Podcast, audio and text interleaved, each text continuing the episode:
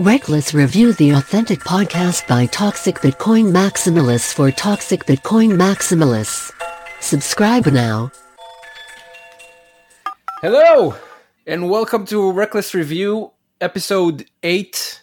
Um, I know it's episode 8 because exactly two weeks ago we recorded episode 7. It was two weeks ago in July. Um, now is October. So, yeah, it's exactly two weeks. And we- we're continuing our series of professional series. professional series sorry of um, uh, just people who are not english not native english speakers um, we started with uh, we had a, an italian guy and then a french dude and now we have someone from sweden um, his name is his name is eric wall Hello there. hey eric Hi. Thank you for coming on our uh, professional show Yeah. Yeah, I was surprised that it's uh, episode number eight. I thought this was uh, episode number three because I only I only heard uh, two ones, uh, two episodes before. Um, so I thought, you know, maybe maybe you got to work a little bit on your visibility on Twitter because uh, it's not showing up so much. you you, you Or nobody probably, nobody's retweeting this stuff. No, it's not coming up. you probably listened to the two uh, worst ones because if you lis- if you'd listened to the two best ones then you were you would have been very excited right now to be on the show so you, you Right. probably listened to the two worst Mhm. ones um I, I heard the first one and then I heard the Guacamo, Giac- Giacomo, uh, yeah Guacamole. Guacamo, yeah, Guacamo. yeah the that Giacomo one. episode was really bad uh some people said the, the reviews said that it was um uh embarrassing yeah Right. Yeah, I remember that. That's why I listened to Unimportant review. the most important review, probably. Yeah, yeah. Uh, I think this was when we lost our, our billionaire sponsor, right? I think I think it was. Uh, we we had a billionaire sponsor. You probably know I who he is, you're Eric. But it because he was anonymous. yeah, he's anonymous. We Oh. can't say his name. Um, but you Was it uh, Mosheg? no no uh, a real real billionaire, a real life billionaire. Uh, Oh, okay. but we can't say who he is. But he's very smart and very generous. Um, Hmm. And he paid our expenses of twelve dollars a year, but uh, he canceled his participation. I can't say who he is though. Um, I, I'm still hoping he comes back. So so anyway, uh, we we're gonna have a great episode today, and um, Eric, So you guys met recently, right? me and Eric, we we met. So it depends on when the episode goes live. we didn't meet yet, but we will meet in, a f in, in like a week. Yeah, it's very strange. We've um, we've never f- met face to face, but it feels like uh, we're starting more and more to become a part of each other. The same person, How- pretty much. yeah. Oh, how did that happen? Um, I I think Udi was the one who started it by you know just going on my Twitter page and just copying whatever he saw on there. Just copy paste the exact same text, the exact same picture. Actually, he changed it a little bit. Like he changed the font of the text that he was copying. But other than that, he just screenshotted and copied it, and he didn't even follow me or credit me or anything. I had to. I had better engagement. better engagement. But so it's also I improved possible- the engagement. Well, it's also possible he came up with the same idea um, around the same time. no? Yeah, like Thank you. uh, So, finally, someone is taking my side. Thank you. Yeah, so so Udi, uh, he he tweets the Was the message, same uh, message. coherent and, and smart, or was it like kind of stupid? No, so 'Cause- the, so the message was uh, like I was reading about uh, David Chaum, and there was this passage where David Chaum explained why uh, the web failed, and it was about that uh, as as the web grew and more and more users were joining the web, uh, it was impossible to maintain this idea that privacy was important. So that's what that's why privacy has failed on the web completely. And I I just screenshotted this uh, I- part of Is the that why you're using Brave? Exactly. Yes. Yeah, uh, our Why, listeners don't know this, but but um, Eric admitted to use Brave before we started recording. I mean, Brave, Brave, Brave, Brave is awesome. Um, you can go ahead and tell me. You can go ahead and tell me well, what's the problem with Brave after I just I'm gonna say um, how Udi exactly copied my, my tweet. Yeah, So so this this this text by Chaum, I copied that text and I, I put it on my Twitter and I said, um, so the the web failed because users didn't uh, care enough about privacy. So, are we doing enough now? Like, are we making sure that users are like it resonates to a high degree with cryptocurrency right now? Because a lot of people don't care about decentralization in cryptocurrency, and that could be the whole re- reason this experiment fails, right? Um, so it was the exact same text, the exact same uh, uh, quote from David Chaum, and the, and the same comment, and and uh, yeah, I, I Udi wasn't following me. I had like at this time like something like 200 followers, and I just stumbled across like the exact. It was like a, within a week, like five days after I posted. then Udi Udi posts the same thing, right?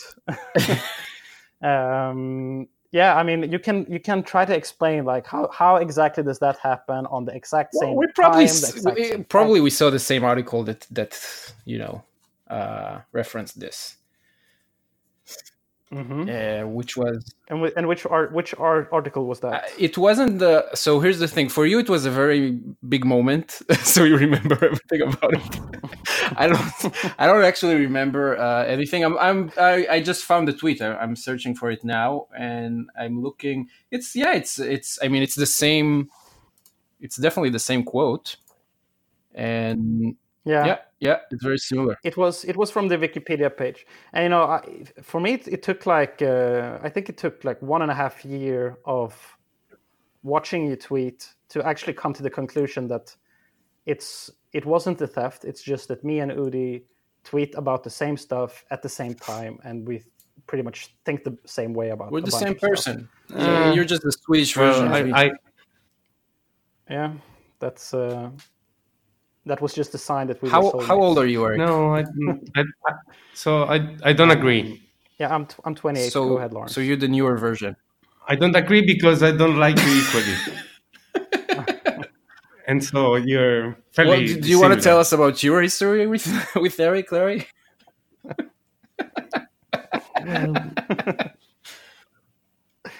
Yeah, because me, me and Lawrence actually met. I wouldn't say it was a good meeting, but yeah, we have been next We, we have met. typical- We have met. That happened, and I don't have uh, exact proof of how it happened.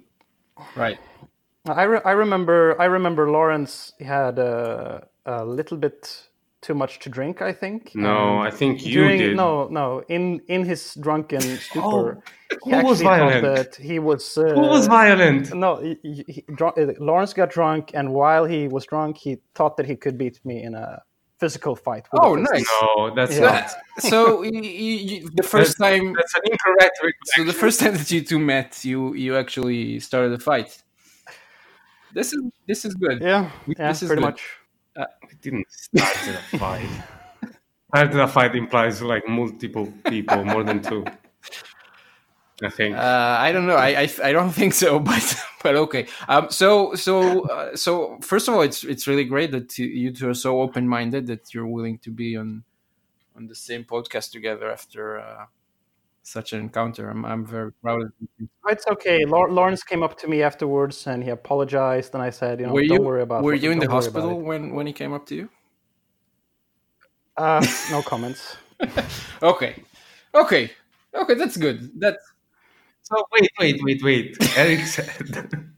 Eric said that he, he said that I, you know, felt that I could could, uh, you know, uh, yeah. win, right? So who who won and who lost? Because if I apologized, I guess. I mean that that was that was what I was saying. because I won, right? Not because uh, I started Uh, it. Yeah, I'm I'm I'm I'm really sorry I wasn't there. It sounds like something I shouldn't have missed. Uh, too bad there's no video footage. Can you can you guys next time you, you pick up that. fights, uh, like make sure that someone takes a video, please. Sure. Thank you, thank you. Okay, um, I, so this was a, this was good background for. Uh, So we, go back to go Brave. Yeah, we can go back to Brave. I mean, Eric is um, Eric likes debunking shitcoins, so he should enjoy s- listen to us debunking Brave. I think. Yeah, yeah, yeah. Go ahead. I mean, I, I don't have like I don't have that much knowledge about it. I just know that it's you know it's probably better than Chrome. That's Sounds that's my Oh, only thoughts about Sounds the unlikely. browser. It's a derivative of Chrome. How can it be I mean, let's see Better, what what does it right. have that better than Chrome. So one one thing is it Oh, has yeah. a, a, Well, it- uh, a, a, a, a wallet, a a shitcoin wallet built in. So that's I don't know. Oh yeah, I mean, I'm I'm I'm completely uninterested in the BAT token. I'm just looking for something with a uh, something that blocks trackers without requiring me to download some extension that I have to trust. You know, the the some you download some Brave and you have to that I trust don't it. know. Yeah, but I mean, it's I, I I would figure there's more eyes on the browser itself than that would be on like some extension that I would download. So that's But, kind of but how that's easy about to, now. to check, right? There's easy to check the volume of BAT and the loads of Brave versus uBlock Origin. Uh, let's see. Let's see. So uh, yeah, so you you um, uBlock Origin is uh, probably the most I don't know recommended uh, ad blocking extension for Chrome, and it has Mhm. uh, eighteen thousand stars on GitHub, and Brave has Right. four thousand. It's more than I thought it would have, but yeah, yeah. Well, so well. it's like four thousand people Hmm. interested in the whole code base of you know it's a whole browser, it's an entire thing, and then Yeah. the, the the the ad extension. It's very popular. uBlock Origin is very popular. Well, it's it's um, I can see to that argument, but the Brave, I believe, is uh, a little bit faster when it comes to loading JavaScript pages. So let, let, us talk about what, what Brave is, right? Brave is uh, some GUI around the Chrome engine. They changed Right. it, by the way. And it used to maybe be. they applied some patches It's it's the Chrome same thing now. Sorry? It used to be like a um, Right. Electron thing, but it no longer is. It's just Chrome. Right, Yeah. it's Chrome plus some some embedded functionality, some changes to the to the GUI layer, right? And uh, they are a downstream user of Chrome. I, I don't know how often they update, but I can verify that on GitHub, and uh, I can verify how often uh, Chrome has a CVE and how fast they update to it. And sometimes I imagine Google releases a fix and then announces the CVE, you know, three months later, six months later, when everyone has upgraded, in order to avoid, you know, the uh, potential exploits being used in the wild. Uh, I guess they have different strategies depending on whether the exploit is already being abused or not. And I wonder how brave, you know, it's behind, you know, it's following up with those fixes. And, and possibly maybe they're, they're not even in the important enough circles in order to hear about these fixes. I imagine, you know, some, some distros or at least maybe not with Chrome, but with Firefox, some distro are definitely in the loop when there's uh, important fixes to be applied. But did you consider this? There are so many extensions on Chrome, and many of them are good. So when you're using the Chrome browser, you're feeling like, oh, I want to do something on this website. So then you download a, a Chrome extension that helps you do that, and then you forget about it. But Brave, nobody's using Brave, so there are no extensions. So you don't download any extension, extensions. You only download them on Chrome, and then you use Chrome as like the alternative browser when you want to like do a full screen, uh, like capture full screen or something like that. So by having a browser that can't do that much, you restrict yourself to a limited. I think it number does support Chrome extensions. wait, so the entire argument falls Safari- apart. But also, I'm, I'm not sure Safari uh, has Safari extensions. deprecated does it? extensions recently. Yeah, you can use Perfect. Safari. Use that. It's Yeah, probably. but then let's go check how many GitHub stars the if they have extensions. Let's go and check how many GitHub stars they have for uh, blocking trackers. I reckon it's less than four Uh, so- stars. Actually, uh, with Safari, Safari has. So, do you have an iPhone, Eric? No. Okay. So on, i- on an iPhone, if you want to block uh, ads, they have this API that they call content blockers, which is basically it's just a, a list of filters, and and the browser just filters out things. It's not an extension. You just give it a list, and the browser does the filtering. So and Safari supports the same thing, and you know it's what people use on iOS. So and so pretty good. But that's ads, right? Oh, it's that's the same too. as trackers. Okay, does But it also do, the, the uh, founder, the, the founder of uh, Brave, um, uh, the, the reasoning he gives behind BAT and the things that he said about you know Bitcoiners not giving away coins, they're they're all like fairly you know non- also nonsensical invented as far as I'm JavaScript, which is pretty And so- nonsensical. Sorry. Yes, go on. Yeah, I guess. Yeah, Sorry. yeah. that's really negative Someone in had and to of say it.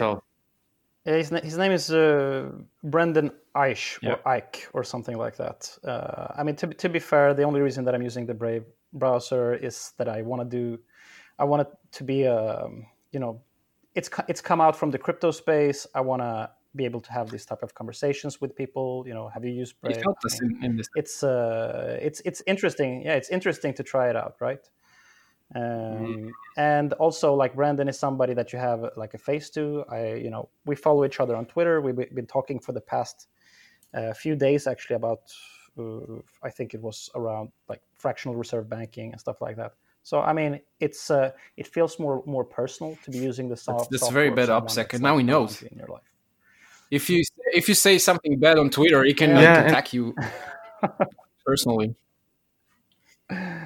So be careful. Yeah let's hope I will try to to, not mention him when we upload this uh, episode, so that he doesn't get any ideas. Um, I, Lawrence, do you feel like you you you said all you have to say about Brave, or do you? yes, good. Uh, I, I actually this is this is you see this is why uh, we're so similar, Eric. Because even when we are not in agreement, uh, we have the same events in life. So I- actually, I just uninstalled Brave yesterday. You know, so why did I uninstall No. it, or why did I even Why? have it in the first place? Both. Okay, so I had it in the Both. first place probably, uh, probably to check something and troll someone about it. Probably. I don't Yeah, probably you want to find Yeah, something bad probably with it so you that. can troll Brendan on Twitter and say, "I found this something like that. on Probably Brave, that was the reason. shitcoiner." And then I, I realized that I And still have it yeah. yesterday, so I, I uninstalled it. That's the story. But it's it's the same timing. Everything is the same timing with us. Yep. At least this thing you actually did before I did it. So congratulations. you, you're thank you. ahead of the curve now. Um, so okay, so you, we know that you like bad browsers, but also um, you- also so you're working with the Human Rights Foundation. Um, actually, I'm not exactly sure about um, about you know how you work with them and Yes. also the foundation itself. So I, I love you to tell us a little bit about it.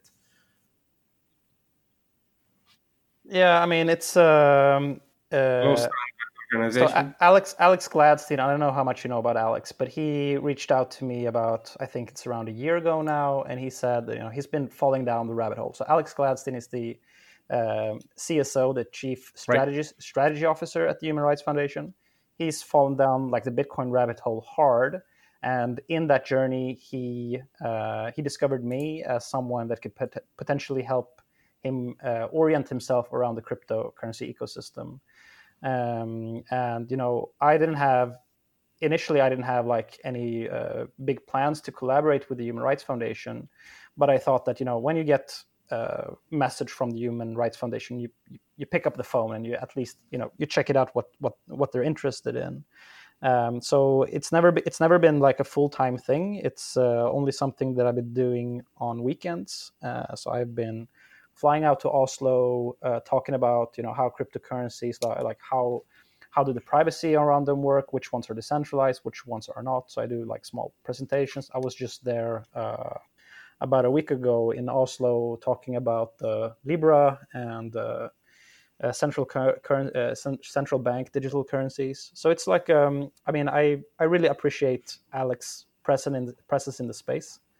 I think he's a good actor, and you know it's uh, just something that I do on weekends to to something. But but but, but I I have throughout this whole episode that that I've been working with them, I have uh, had full time jobs on the side Right. uh, as well. So that, now. sounds pretty cool. Um, so you mentioned uh, you were talking about Libra in that context. So what did you say? Did you say it won't Yep. launch? That it will not. That's what I would. Uh, right. No, no, I didn't say. I mean, it, actually, I actually I said the opposite. I said let's not assume that it's game over. I said that um, I don't think that Facebook are going to give up, give up this fight that easily. I don't think that this happened before that uh, PayPal pulled out. But you know, I've been telling you this all whole time that I don't think that. Uh, I mean, the, the the potential the potential gain for Facebook to launch something like Libra is just it's just staggering, right? And I don't think that they're gonna let go that easily just because they meet a little bit of pushback. And you know, the the, the public debates that we see, like in Congress, that's uh, that's politicians saying what they know that other people are going to see. That's them expressing, you know, concern for the general public. We don't know uh, what's going on on the discussions behind closed doors, and I think that it's very important that people realize like the dangers of Libra, like what it could, how it could impact the world. Uh, so that's that's why I'm but going when, around around like fear mongering about this project, when, basically. But when you say um, you know Facebook is going to persist with Libra, uh, are you saying uh, they're just going to adapt to the ruling of France, Germany, so on and so forth, until you know it's compatible with uh, enough jurisdiction to to make it happy, or do you think it's going to push back against the regulation? Well, I think if you look at what the regulators in Germany and France said specifically, it wasn't that they were going to go after people using the Libra. They said that they wouldn't allow development of Libra on German or French soil. That's what I think that the statement said. And like Facebook doesn't yeah. require. But Libra is but Libra is not hard coded yet, right? It's still in development or it's still uh, you know being deployed or think, thought of, and so. Yeah I, I imagine that the moment Libra adapts to the uh, concerns that the French or the Germans have in terms of regulation and whatnot, um, you know, it, wouldn't be the same Libra, I suppose. No, I mean the only like like I said, the only the only regu- like the only thing that they've said is that they're not going to allow development. Like they're not going to have Libra, uh, like people in Germany working for uh, like on a Calibra wallet or working for the Libra Association on German soil.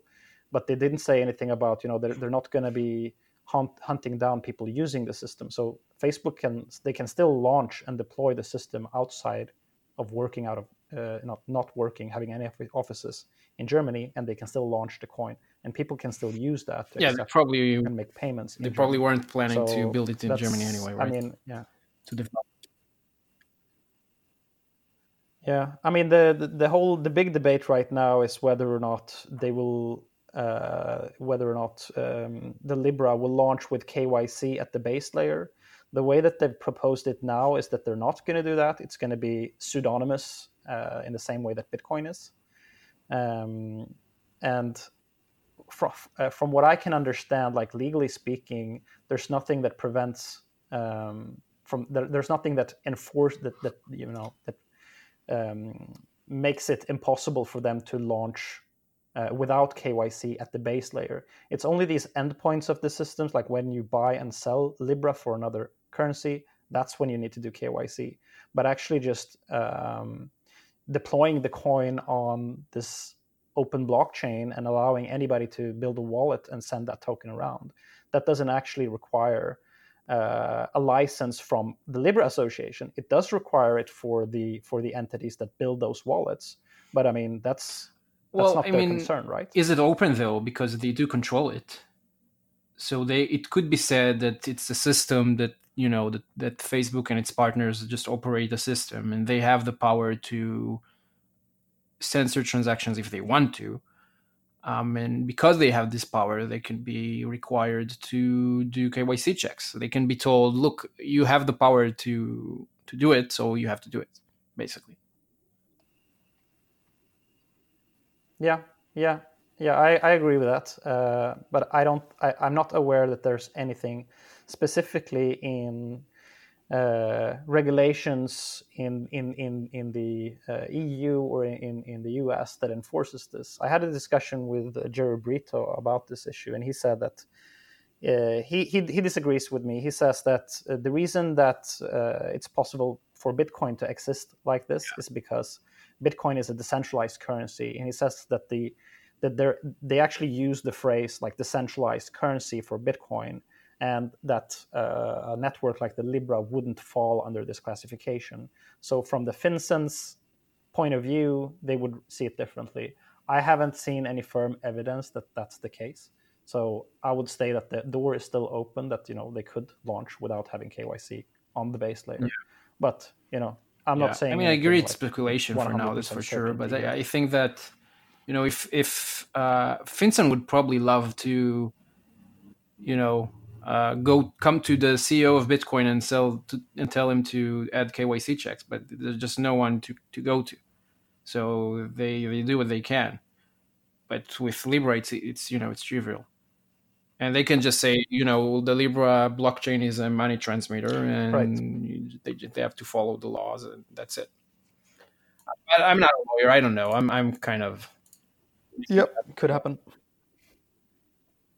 But but why why is there so much interest in this? I mean, sure, it's Facebook, so it's bigger uh, and better known than PayPal, but it's really PayPal 2.0 with uh, a little bit of blockchain well, sprinkled on top, isn't it?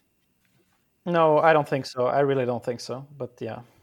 Um... I mean, tell me what's the big difference? I mean, sure, PayPal it's tracking uh, individual currencies rather than a basket yeah so um, yeah so like my point of view like how i think about it is that the way that these uh, payment networks become really powerful is that if the network becomes so large that it makes more sense for you to stay within the network than going outside of the network. Because if you like paypal paypal doesn't have i mean they, they don't have sufficient number of users and apps uh, so that you can receive a payment in PayPal and then you go out on the street and you pay everybody with your PayPal account. And you're not going to be able to pay your merchant. You're not going to be able to pay your friends in PayPal. They're going to be like, ah, oh, if you pay me in PayPal, then I have to like take it out to my bank account before I actually can access that money. So that makes the, the like PayPal people that are using PayPal to send money are still depending on the banks.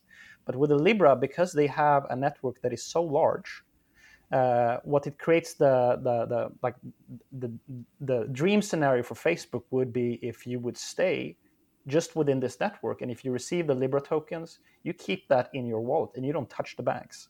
So if they if they would be were able to make this happen, then I mean using that currency would be so much faster than anything and so much cheaper and easier to use than any other payment network in the world. Right and um, and I appreciate that Facebook has a bigger you know penetration across uh, um, you know the entire world, but uh, PayPal could do the same if they wanted to. Yeah. Right. They could try to you know grow uh, across the industries and. yes and no. I mean, they're not. PayPal is never going to be in a position where you know everybody has the app on their phone. They know how it works. It's right there. Like Facebook could be the ones to actually introduce this to everybody in such a convenient way that they know exactly where, where it is. If you go up to a guy and say, "Hey, can I pay on the Facebook app?" and it's just a button away from you, he knows exactly where it is. Facebook has uh, PayPal hasn't been success, successful at doing that. So I mean, they they just don't have the uh, right number of users in order for that, and and you know they don't have the uh, user experience uh, and, and market yeah, penetration. I agree, but also Libra has zero users, which is much less than PayPal. And I mean, Facebook tried move, you know, tried uh, getting audiences to use a lot of new features in the past that completely failed. Like Instagram and WhatsApp and Facebook are all filled with graveyards of, of features that were canceled because they didn't get any traction. And I would argue that getting a uh, you know a currency to have any traction is probably more difficult than most regular features that they're trying. So just because they have the app installed, I'm not sure it's but another trick. But another huge, uh, hugely important thing uh, in this space is um, you know security and user experience. And at the moment, um, I think Facebook values more uh, security, sorry, um, experience, user experience than security. Like the user is not forced to use uh, um, 2FA or to have, you know, uh, specific backups and, and whatnot. Um, you know, like in the Bitcoin world, mnemonics and whatnot. But if you had a wallet, you don't want that level of security. You want a very different level of security, right? Um, especially if people are using it and relying on it uh, more. Maybe you know only using that, not a bank account. And then the security, you know, Well, it can be like change. PayPal. And uh, you know, I'm I'm just saying it's I yeah, I'm just saying it's a big hurdle. you're not gonna what do you mean about most- like PayPal? PayPal is about money from day one, right? So I'm always on uh, on alert see. when I see if I have to use PayPal, right? Like, but if I'm using Facebook, which I, I don't I don't use much nowadays, but um, you know, many years ago I was using it, and uh, yeah, I don't think uh, I would use the same security. But you don't. You don't matter, my, Lawrence. You're you're a geek. um, you know, They bank account or you. Bitcoin wallet. They- But yeah, but in general, you, you, you, see, you hear what I'm saying, right? Like the, the, the security that you get for credit card, it, it's probably the, the minimum here, right? And uh, and yeah, those things are you know they, they send you the card separately from the code, and maybe you have to pick up one of the two from the the, the branch. Yeah, I mean, it's mean, tricky, there- right? It's tricky, right? But is it um, insurmountable? I mean, with the resources that they have, that's the only questions you gotta ask. Is it insurmountable? If it is insurmountable, then yes, it's a problem. If it's possible, No, it's not. It's not. It's definitely possible, effort. and if someone can do it, it's them. I'm just saying it's a, it's a very uh, big change, and uh, that's all I'm saying, really. Yeah, yeah. And just to just to to your point, Udi, about like Facebook has a lot of prod- projects that has failed. Um, like one of the reasons that I'm going around to like Human Rights Foundation uh, places to speak about this, and like why I'm not speaking about it is uh, for, for like when they are launching some new emoji set or whatever. Because I mean, this is def- different. Uh, the potential for the Libra to to to make to I mean like I'm actually I, I think of, I, I don't think of it as you know Facebook's launching you know a stable coin. I think it of it as you know Facebook is trying to grasp yet, yet another component in order to become a world government. They're, they already have identity. If they have currency, I mean that's that's the two core functions that a government issues. They issue identity to people and they issue currency. If Facebook has those two identities and they have the largest network on the planet, that's 2.5 billion users that they're now providing government services to.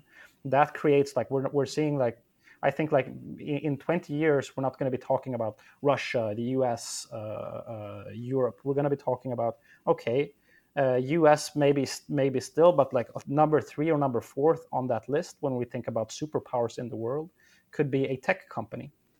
So that's why that's that's why I'm. Uh, I think that if the Libra launches, it's not going to be that far away before they include more and more government services and start to emerge as a digital nation. But how That's good is uh, that identity? Like the quality of, of this data is. Yeah, uh, no, no. I mean, imagine imagine that you are in Kazakhstan or something like that, and somebody comes up to you with an identity. It's just a slip of paper with a, a government stamp on it, and you don't know. You have no idea if is this what it's supposed to look like. Is that photo like you you, you have no uh, framework for for actually understanding if this ID is is good or real or not. But if somebody shows you uh, uh, takes their app and shows you their Facebook identity, and Facebook can, with the amount of data that they have, uh, you know, analyzing like which, how many friends do you have, how often have you been engaging on the platform, they can say with 99% certainty, like statistically, this guy is a real user. I personally would probably prefer, you know, I would probably trust the Facebook identification more than I would trust, you know, this printed physical slip that is backed by no data. It's just, you know, a piece of paper. I would probably trust Facebook identity more. And it's just a matter of time, you know, before um, if you get like trust in Facebook's identity system, that could leak into like perhaps you would uh, some government accepts Facebook identities instead of uh, a government's passports, and then you know you're really seeing uh, Facebook entering So like I, I, I see what you're. game. I see what you're saying, and I, and and I tend to agree that Facebook would have um, on you know on big numbers, um, you know, good quality uh, results in, in, in terms of identity. But uh, on on the individual, I'm not so sure about, and uh, in, in general, it seems a bit scary. I mean, I would much prefer um, a system Oh, where I'm not your sure identity is it as defined by the people who know you a and uh, vouch for you, like a web of trust. So that's really what I wanted to ask you, Eric. Is, are you are you seeing this as something which is In uh, fact, desired, or is this something that you're saying? Okay, we should get people scared about this because Yeah, yeah, no, yeah. It's one of those things that's going to be, if it's successful, it can be so good for so many people because it is better. I mean, it it, it would be cheaper to transfer uh, money this way. It would be faster, but all that, uh, all those benefits comes with this really, really scary uh, risk when when when you're putting Facebook in the position of government, but it's not a it's not a democratically uh, elected government. It's not something that we can vote I mean, Zuckerberg still has what, like uh, thirty percent or more shares in Facebook. Still, I think it's more like if you count the voting shares, I think he has fifty percent or more. Uh, so it's not, you know, you can't. This is not something that you can uh, impact or change democratically. It's uh, they're just going to be there and they're just going to do whatever they want. Um, so that's, I think, it's very, very scary to put something in in that much power that is not uh, democratically elected or organization. So I'd say it's a very bad thing. right. Um, So basically- watch out for.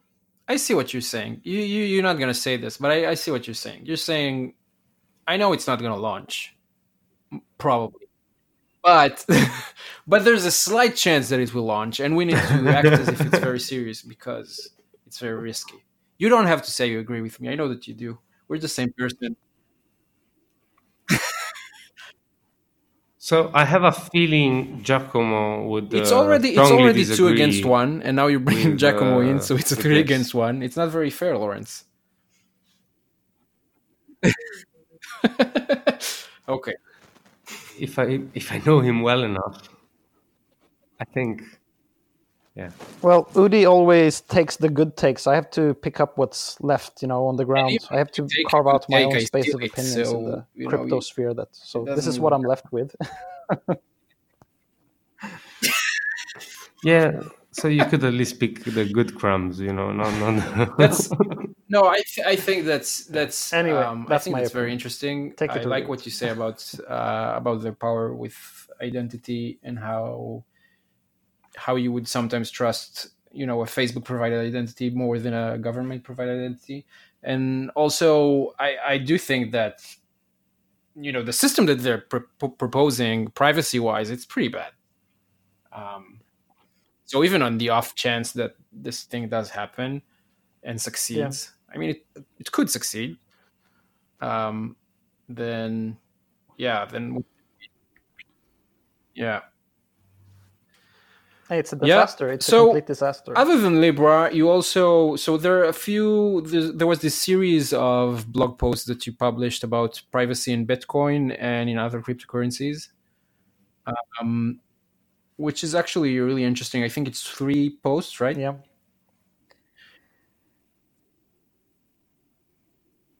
Right. Yeah. Is Yeah, it still uh, ongoing, or is You're it? talking about the series that I'm writing for the HRF, right? Yeah, I mean, it, sh- it sh- uh, I, I should have been done like months ago, but uh, you know, life stuff gets in the in the way. So it's the the, the number four is coming out. Soon. right. So, It's so privacy on, with uh, stable uh, coins. stable coins this time. Yeah, or you know, not privacy with stable coins, but you know, showing the lack of privacy or stable coins, or if there is, you know. But uh, we're going to talk about. I mean, for the Human Rights Foundation, like one of the major issues with with cryptocurrency is the volatility. So I know that people are going to start looking at like, oh, can I use a stable coin instead?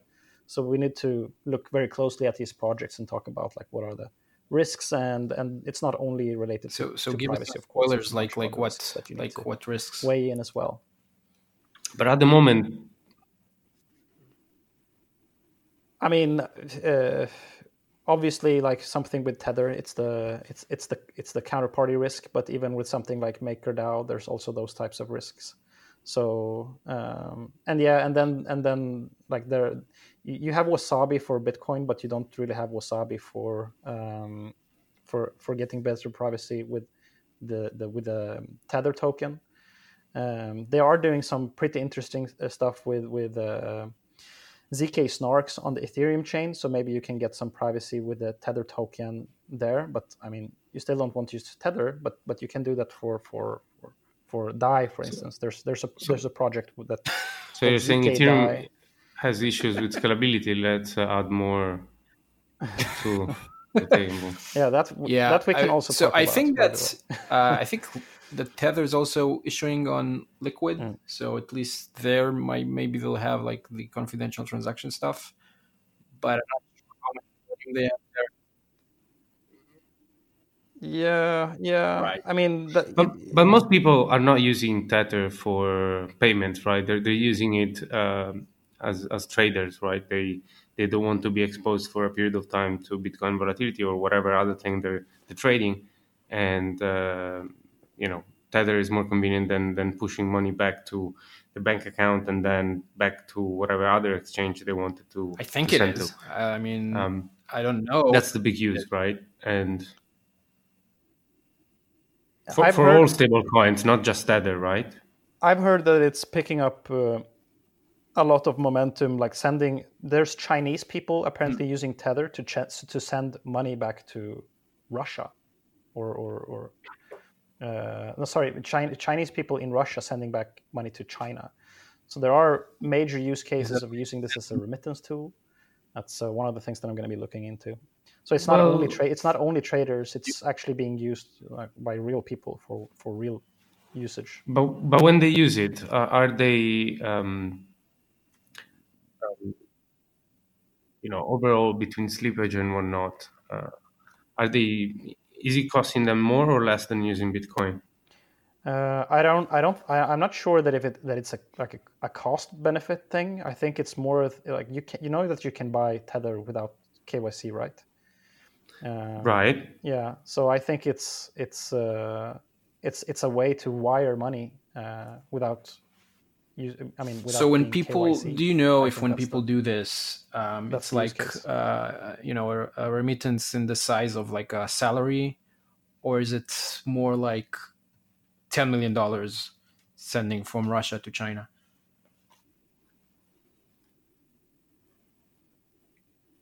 Mm, yeah, I, I don't I don't know about Those are two sizes, but I would reckon things, right? uh, you know we're we're talking Yeah. about tens and thousands of dollars, yeah, ten, tens tens of thousands of dollars, perhaps hundreds of thousands, but not like ten million or one hundred million.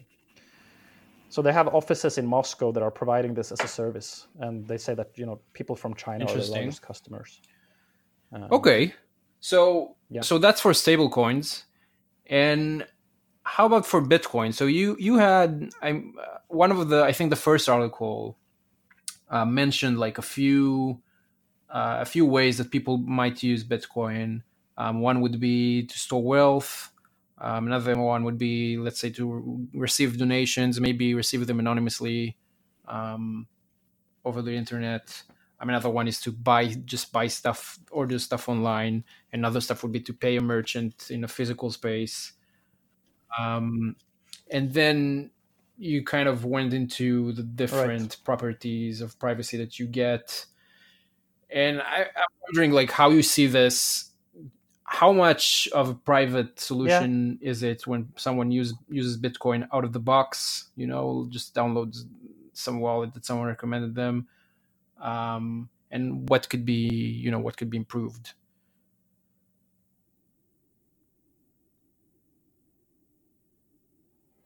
Well, I think that one of the most interesting things is going to come at the last piece, where we're going to talk about how do you actually acquire Bitcoin without leaving any. I mean, because that's that, that's that's what I think like, probably the biggest issue is just acquiring it in the first place.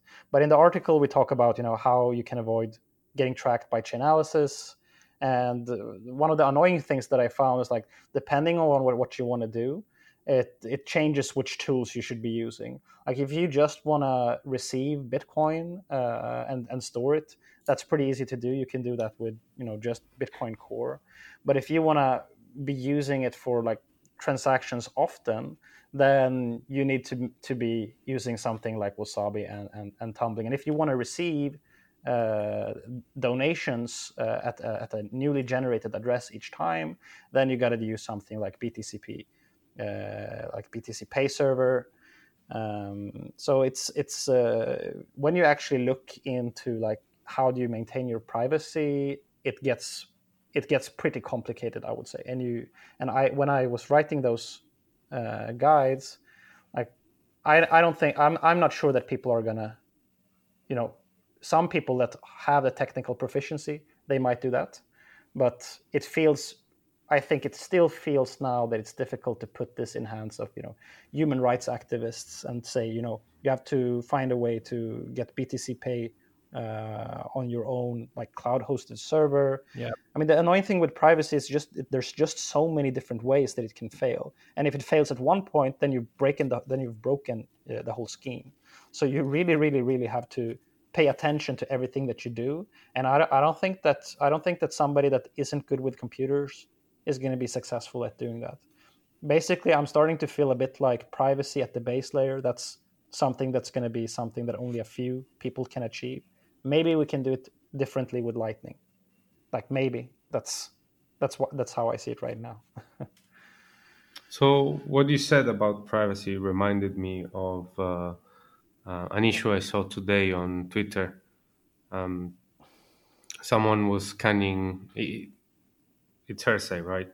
So uh, it appears someone was scanning a QR code uh, of a Bech32 address, um, supposedly uppercase, and uh, the wallet uh, misinterpreted the address as paid to public key hash and uh, possibly with uh, some values uninitialized or some calls not done or the public key set to zero or to one or something like that.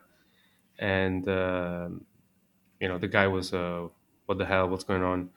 And um, it seems as though there's multiple either multiple people suffering from this or multiple wallets and multiple people. But basically, there were like 69 bitcoins sent to this address. It seems unlikely someone has the private key for this address because um, you know most of it is ones and ends with you know the checksum and um, and yeah 69 bitcoins and uh, 50,000 plus transactions to it Ouch. i'm not even sure it's just one wallet maybe it's a library Ouch. But I mean, even even things like that, that doesn't worry me so much. Like I was working, um, and this probably doesn't. But the thing good. is, you know, some people feel comfortable by sending some coins to some address and, and it works. And, uh, you know, and, and, and possibly that's not even the same address type that they're going to use next time they send to someone. And, and that's when it fails. And, uh, you know, it's your wallet. So you, you lost some money.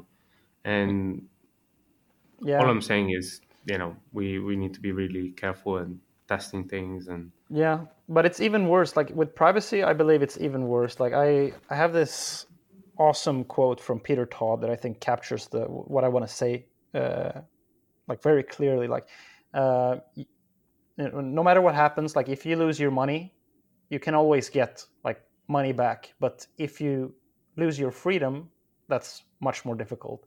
And and if you're trying to remain private and, and your freedom, like your your ability, like your your potential of not getting thrown in, in prison depends very much on you staying private.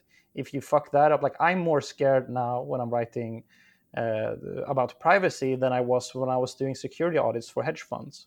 I mean, it's for the hedge fund, it's two hundred million dollars. It's it's it's super important, and you really want to get that right. You don't want to give any like you don't want to make uh, give a bad recommendation. But with privacy, I feel it's even more important. It's it feels like it's even worse because people are really uh, when they think that they are private, they are they, they're doing stuff that you know they're they're not they, they're not accounting for that risk that they're not going to be you know if they're using this as a privacy tool, they are thinking that they are private and they are doing things that maybe in their authoritarian regime can end them up in prison, right?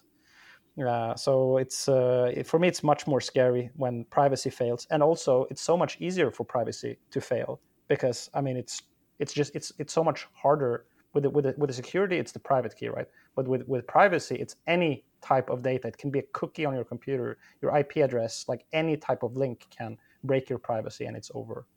So it's uh, it's scarier in that way. Yeah, I, I remember the debate and uh, Peter Todd's position, and it's agreeable, uh, definitely debatable. There's, there were there were people debating that in some circumstances people prefer to uh, lose privacy than security, and and I can understand that too. Um, but yeah, it, it, it, makes a good sense that um, you know some people um, would overvalue would yeah. value more privacy. Um, I I personally agree with Peter um, on that, and and therefore with you, which makes me feel dirty. But yeah, I mean. Yeah, I thought I thought that you were going to be much harder on me on this episode. You know, I've been freaking out a little bit because you and Udi, you have this awesome like your number one ability in life, I would say, is making other people feel uh, stupid. like you have a, you have this uh, amazing ability to point out like this is what Udi does all day on his Twitter accounts, just looking what is the weakest point in what this guy is saying. And I know that the, in the conversation between the three of us, I'm probably going to be, you know, the oh, you're you're wrong that here. Is this more open-minded this is, and this is an open-minded you podcast. ideas about what will happen in the future.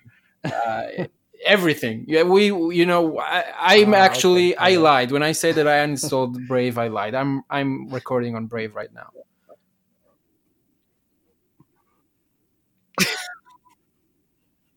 I'm suspecting my microphone is not working because I said many bad things about you, and you must have not heard them. Yeah, that's that's good. Okay, okay. so uh, let's okay, so let's make this interesting uh, because I like where this is going.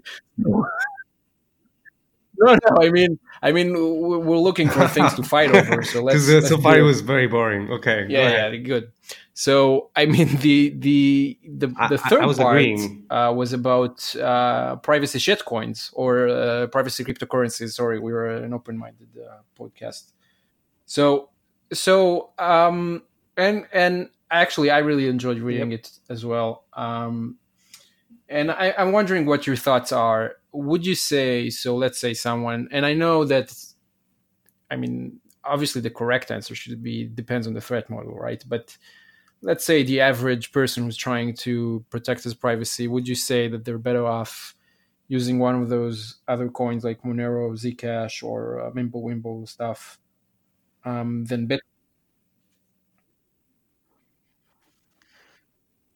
Yeah yeah, it's it's a really it's a really tricky uh, uh, thing to answer. But one thing that I didn't brought up in that article that I think is very relevant is that like if you um, like if we think about it practically, uh, if you for some reason like you all of a sudden you realize that hey I need to have uh, I need to make a private transaction right now, uh, then you actually need to, in my opinion, you need to ha- you need to buy the currency now and you need to have it on your computer and you need to have already gone through that process of acquiring it and it needs yeah. to be uh, on your computer so that you can use it uh, at the time that you need it. And when when you're thinking about it like that it doesn't really make sense. I mean if you take something like uh, we're open minded i don't want to name any names here because i'm no i'm going to get a lot of shit but if you take one of those shittier yeah, if you take one of those, you know, higher risk altcoins and you put it on your computer and you and you and you and you're thinking like, when I get in trouble, I I'm I'm, I'm going to use this so that I can make private transactions. You don't want like one of one of those coins that can have collapsed to zero, like ninety six percent of their value or gone. so you need something that has a long term potential. So you can't, yeah. so Okay, yeah. not one that potentially, um, you know, had an issuance bug, right? Yeah. Well, actually, both Zcash and Monero and Bitcoin had those, right? Um, so it's hard to pick one that doesn't have that type of bug.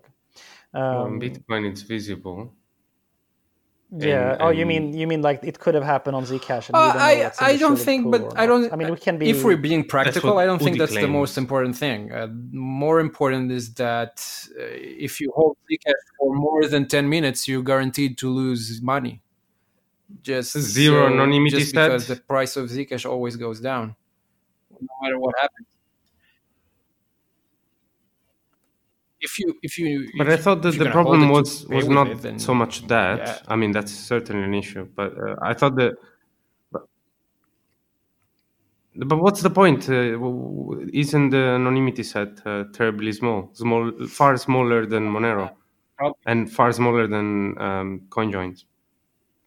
Yeah, yeah. It's I mean it's small for all of those. Monero is probably uh, the one that you should use if you want to have practical privacy today. I would say, um, but it's still. I mean the the problem with altcoins in general is that there can always come a, a, a better privacy coin. So I would say all of them are you know at big risk of losing a sufficient part of, the, of their uh, value compared to Bitcoin. So I would still say, like I personally, like if I'm a human rights activist and I need to store something on my computer for a long time, uh, I don't know when I'm going to need it. Then I would probably put Bitcoin on there, and I would go through the laborious process of of mixing those before spending them. That's how I would use it anyway. So that's my current stance on the thing. So I don't think that we're going to be disagreeing. on Maybe this topic, Lawrence- I think you picked the wrong. Uh, Lawrence, maybe you can should- be the should- should pro discuss- uh, Zcash guy we should discuss for uh, the sake of this discussion. because we need some disagreeing. some No, no, going on no, here. I cannot. Oh, No, but there's That's a a big, big one. one. I mean, DeFi. that's a big That's one. the Okay, one where I disagree with we you. can do that. That's a big one. Oh, What's that? Yeah. DeFi, Is just that- the word. Is that an insult? Is that an insult? DeFi. You don't know. We didn't you discuss don't know it what it in means. show yet. Lawrence? No, I heard of I it. I heard of it. It, sounds it sounds Uh, like an insult. I mean, the last episode was two weeks ago. for good reason. Uh, And, it's every two uh, weeks. Yeah. Oh, the, the length of the episode? So how long do you make yeah, these episodes? there's a random Is it, number uh, generator, Because we're. Yeah, I mean, the, the, the- yeah, the length. Yeah, Pretty much. exactly. It's a Poisson. Uh, Poisson so on average, like it's uh, 10 time. minute episodes, but it can be anything. Uh, yeah, you, you can just raise your hand when you need to leave. Okay. All right.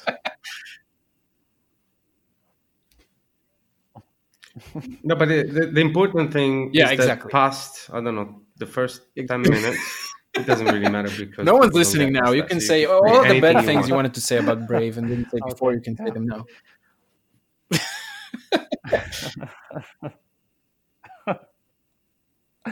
Oh, yeah, but no. Let's let's really like um, like one of the things that I I take issue with. Like I think you know, I'm not sure if you are.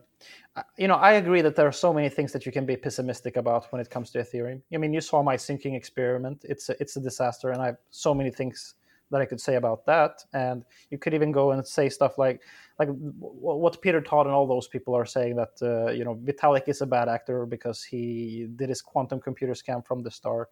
But I mean, if you look past all that stuff, and you, you don't even have to think about Yes, I Ethereum, like let's just remove. Let's think about like DeFi on a hypothetical chain that isn't has nothing to do.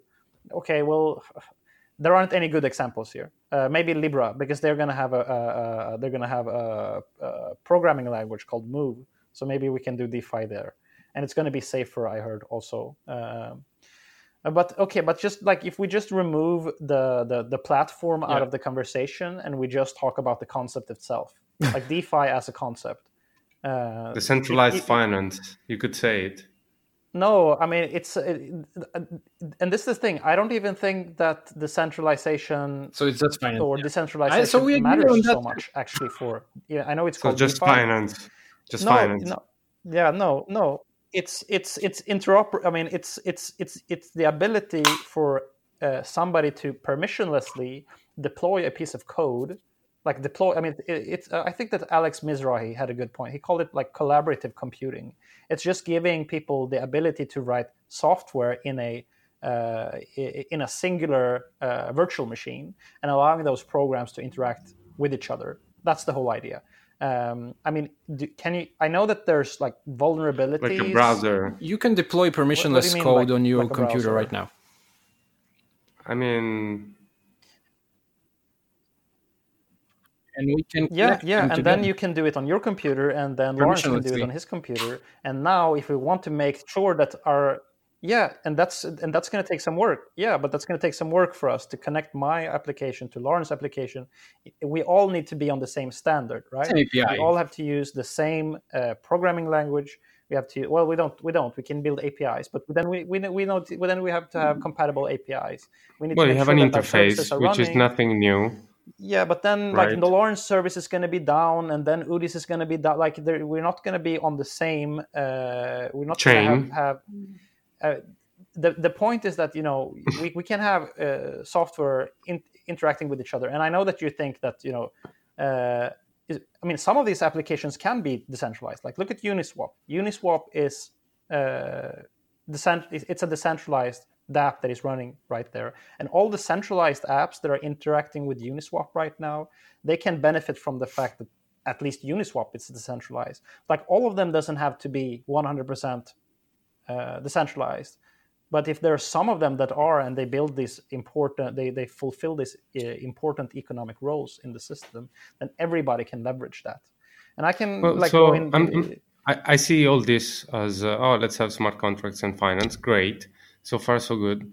Uh, but I, you know, I've always disagreed with the let's repeat the same operation n times uh, across uh, and you know devices. That that n- never made sense to me. It was always you know do it once and then verify it on all devices. But and, have you heard about the verification is Ethereum much cheaper. 2.0? Well, Ethereum Ethereum 2.0, they 2.0 don't do that anymore. They right got uh, a few computers doing the verification, and then they're passing it over. to- You, you mean the acquisition? Are you guys talking about acquisition ConsenSys? Both uh, what?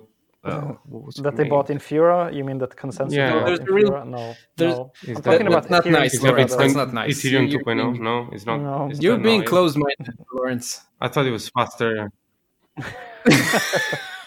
I, I, I wanna I wanna talk about No, talk I'm about just Uniswap being because ignorant. Uniswap is interesting, and I'm I'm I'm gonna just quickly say for our listeners who are for some reason mostly toxic maximalists, toxic Bitcoin maximalists, and they're not as open minded as we are, so they don't know what Uniswap is. So I'll just say that it's a yeah. So I'll I'll just say what Uniswap is is it's it's I uh, don't it's know what Uniswap maker is. So um, except it's automated.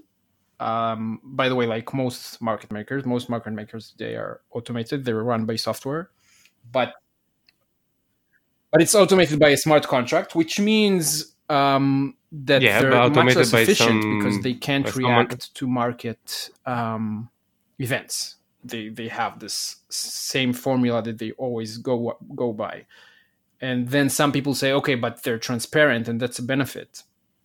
And that's true but uh, traditional market makers can be transparent as well if they want to. It's not a problem. It's easy um, so i think that the thing that you're left with is that uniswap is also uh, non-custodial but you could have an atomic swap market maker which is also non-custodial and just has a protocol a standard api that publishes offers as a, as a market maker as a liquidity pool and people could interface with that. Um, and and they could have the same formula or they could have a, a secret formula that they don't share with people um, and they only share like the offer price that they have. Um, and i think it's pretty much almost the same as uniswap just without smart contracts and ethereum. I'm not sure.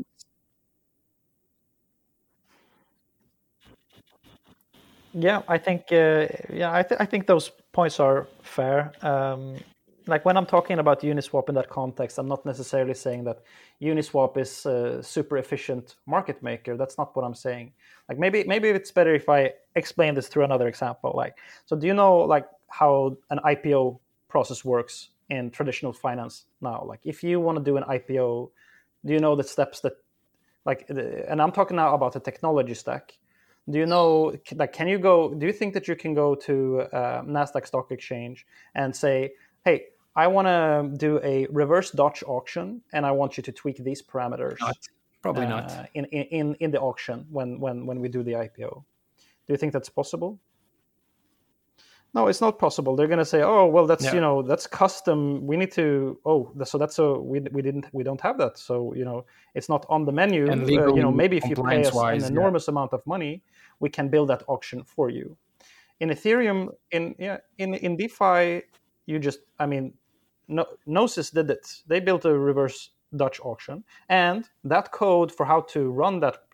I think it failed spectacularly, and it's completely beside the point. Like the allocation that, like the distribution that they did of Gnosis, wasn't a success because they had all these pools that you know just siphon.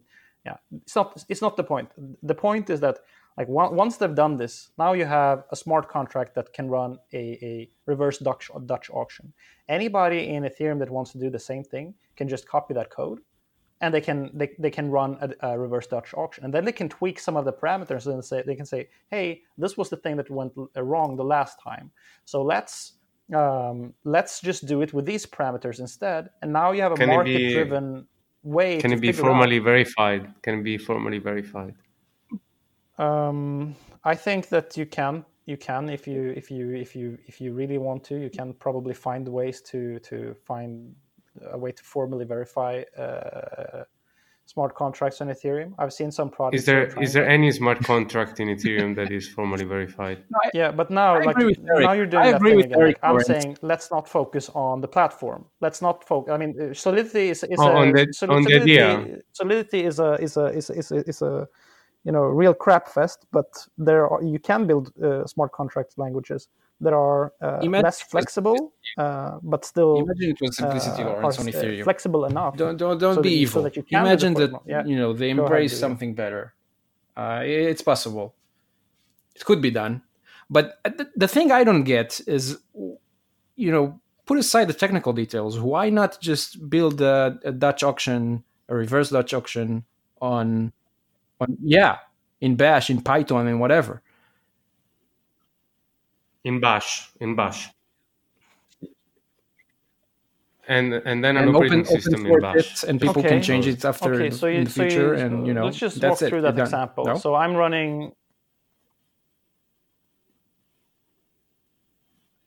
No, but not really though, because like when I'm running Bash on my uh, computer, I st- I can still manipulate anything that's going on in that action, uh, auction and you have no visibility into what i'm doing. If i'm ru- if i'm just deploying the code just the parameters of the code anybody can verify you know that this is the code that's uh, running on the so this is like this this is the whole issue. Like people are unable to separate issuer risk from from platform risk. Like it, the, the issuer yeah. is always going to be a risk factor. Like you if you if you're buying something from the issuer you need to trust that issuer. But the other the other the other parameters like the code that is actually running that if you're if you're running that i mean if you're running that on a on a okay so hear me out. You can have a python script that you run on both sides. many you, you run on the issuer side and you run on the so i wouldn't trust the you know contributor side. And they both run the script and they make sure that they both get the same result. And if the result of the contributor doesn't match the result that the issuer claims to have then he has proof that the issuer lied. And sounds easier. Okay, sure. I mean, I mean, sure. But now try to do that at scale. So is everybody in the world going to run? Is everybody is everybody going to run these Python scripts uh, on their machine? Like every issuer is going to do this exact same process? Because if one of them just chooses to do something differently, then the guy on the other end now needs to uh, update his software in order so that they can communicate with each other.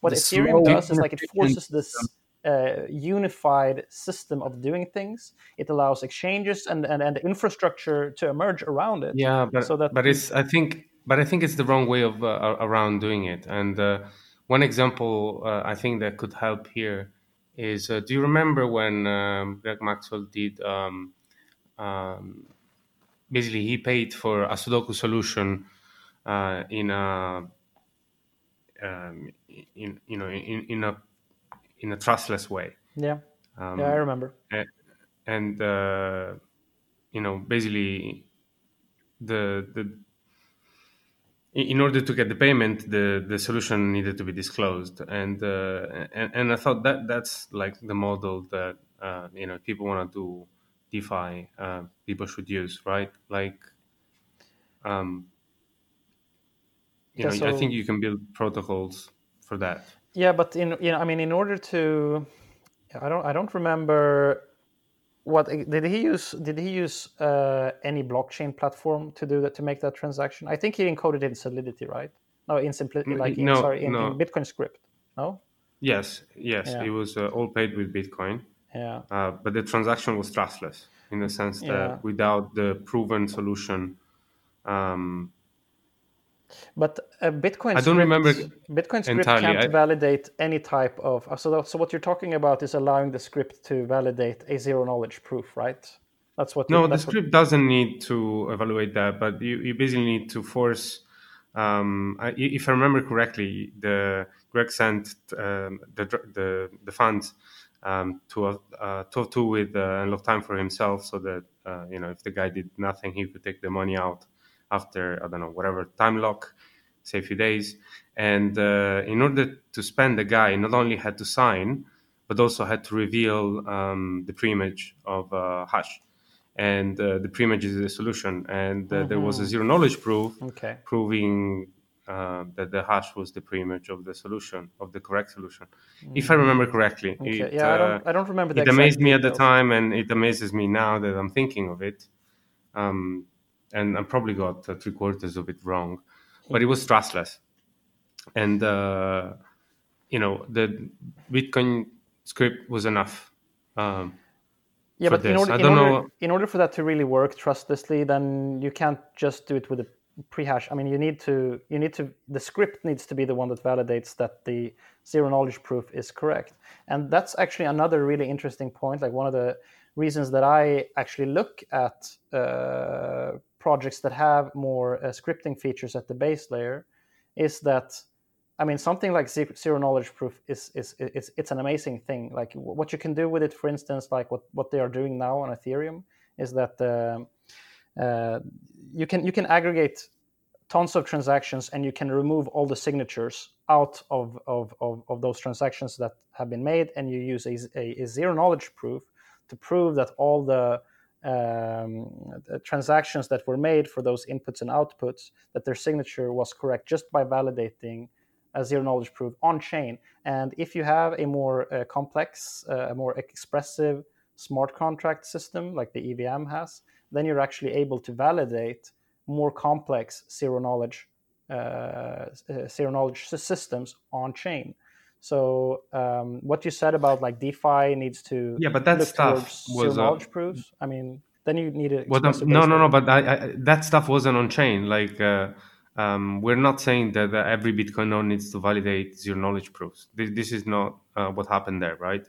Uh, what happened was that two individual created, uh, set up a transaction, or you know, set up some Bitcoin in escrow such that uh, either Greg would get them back after a few days, or the guy would have to provide a solution. And uh, uh, before you know the stuff was sent to this escrow, or you know after this money was sent to the escrow, the in, in- the, the guy provided zero knowledge proof that uh, proved that the you know the the hash Ah, was the okay. preimage of the Okay. solution. So Yeah, in, in this way, nothing other than uh, you know a check for a preimage, um, which is a fairly simple check, is ba- it basically require a hash and then verification of the result. Yeah, Um, yeah, so but you're saying that they used that- an escrow for this. Like somebody had to. No, by escrow I mean you know they sent the the, the, the funds uh, to an address where Greg could uh, pull out if the guy didn't come up with the solution. Okay, but Um, but and, but, and but but the guy in order to take the funds had to reveal the solution. um, but what if um, what if the guy revealed a solution and Greg said, you know, this doesn't. I don't think that this is the right solution. It was the right solution. Could Greg refuse to give him a payment? I No. think that he could. Yeah, I think that he could. If he gave him a, if he gave him a, a, an answer. No, if I if I set the funds with unlock time such that I can only spend them after three days, you have three days to basically spend it and and bury it behind you know 144 times three uh, blocks, and at that point Greg can do nothing, but he has the solution, okay. and the solution is recorded on the on the answer. Okay, I'm obviously misremembering some some parts of this this experiment, but wouldn't it be even greater if the on-chain uh, logic could verify the zero knowledge proof itself? Yeah. I would say no. It's uh, far more complex. It's uh, far less efficient, and uh, you know, it's in a way it's even less innovative because I can do less things. If if uh, I, I can build on top uh, as, as a layer is a bit different, right? You know what's It's it's far more efficient. Only the people involved. In you know what it's like, Eric. Uh, we we didn't get yet to your uh, the blockchain to blog to post just about uh, Hashgraph, but uh, you know in the blog post you you basically say if i get it correctly you're saying basically look you guys at Hashgraph you're saying you can do 10,000 transactions per second um, you claim to have some magic juice that enables this but basically the reason you can do this is because they're just less participants there's not not as many nodes that actually check everything and in bitcoin you can't do that because you want as many people as possible to be involved so I mean, having you know having a scripting system that could do zero knowledge proofs is not, you know, it's possible. It's not it's not some amazing feat that that can't be done, and, and Ethereum somehow figure it out. It's just a question of of are we going to enable you know requiring every participant to do this or are we going to say no we don't want every participant to do this and and so i think that saying no is the the big feature just saying we allow everything is easy. That's the you know that's the easy thing to do. Um, that's the way I see it. Hmm. Okay, but have you looked like are you familiar at all Which, with uh, like Ethereum layer two solutions? Like what what they're doing? Like do you do you do you know a little bit about how uh, zk rollups uh, like zk rollups that that, that yeah. The, yeah, I know what you, you mean. The zk-STARK thing, the Starkware uh, thing, maybe like how that um, works when you combine it with. I know that Starkware is working on solutions like that, um, and and probably other companies do. Um, yeah, you can with zero knowledge proofs, you could you know compress more uh, data into fewer transactions and uh, the... yeah you you can aggregate transactions and you can have the on-chain validate that those transactions were correct. Well, um, what cost in terms of uh, CPU and, and RAM and? Well, it's a few. It's like, a pure efficiency gain, and you're just the thing is this like the particular thing is an efficiency gain, and you're not so if you have you know if you, you add a, for like. Uh,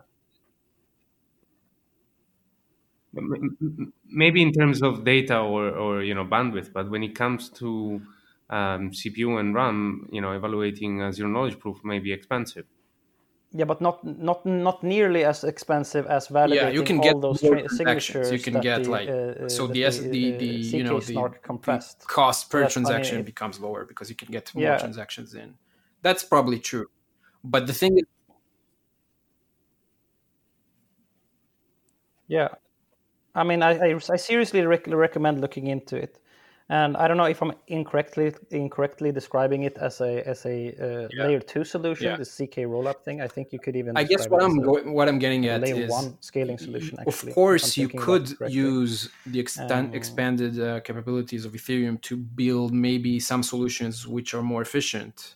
But you can also use those same tools to create very many tools that are very inefficient, which is what's happening now so if you enable the system that lets you do everything and requires everyone to to be in consensus on whatever, then sure you might have someone building a nice system that that is more efficient, but what's really going on is that you're wasting space on kitties, on, on cats.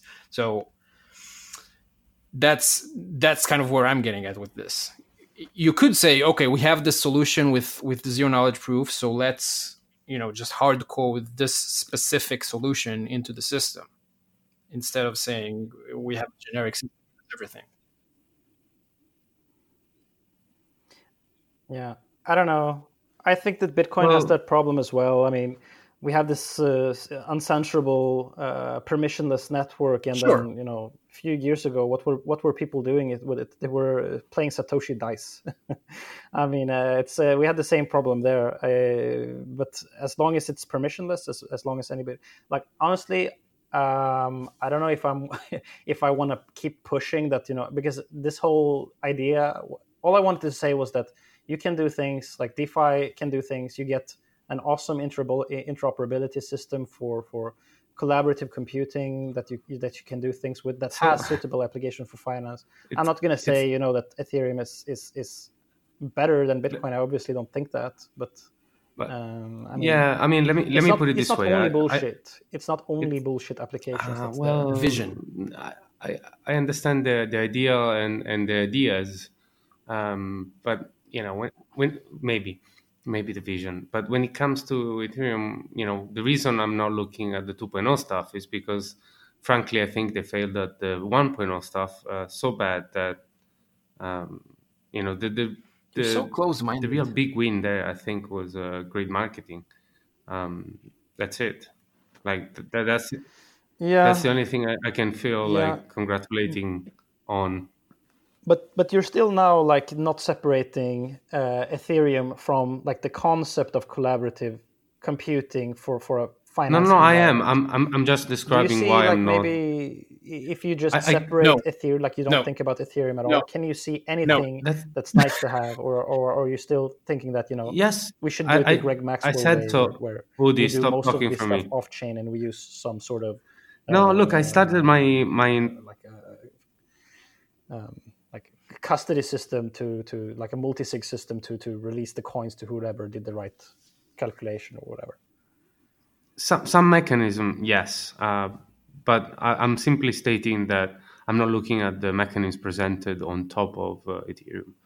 Um, other mechanisms, sure, and uh, my vision, uh, which is shared by many, I suppose, Yeah. is you know try to validate and, and not I mean, do the HTLCs are smart calculation on- on contracts. so they're every pretty node. useful, but they don't. Um, you know, they don't enough. have semantics.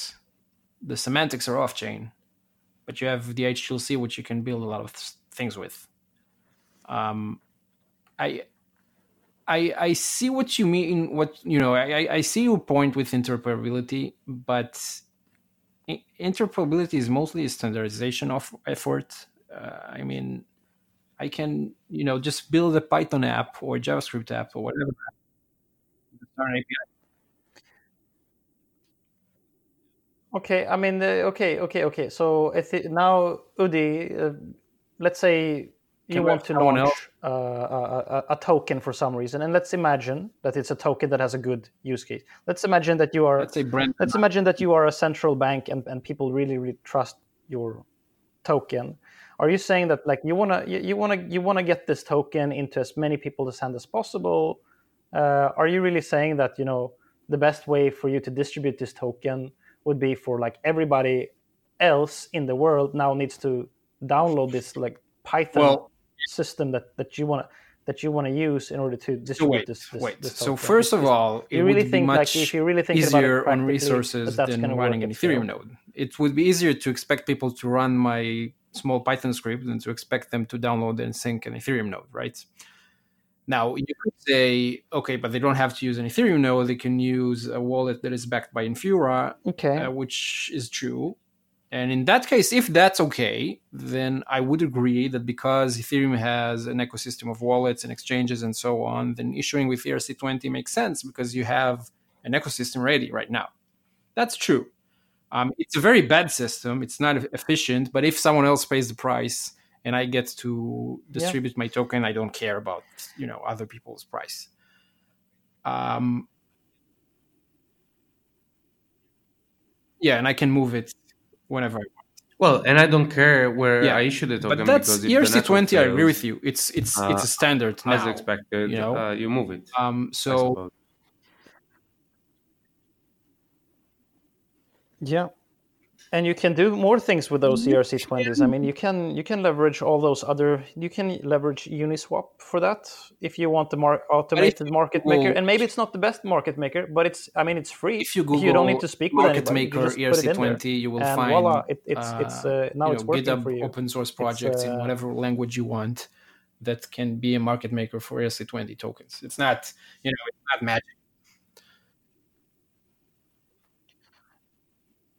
Okay, okay.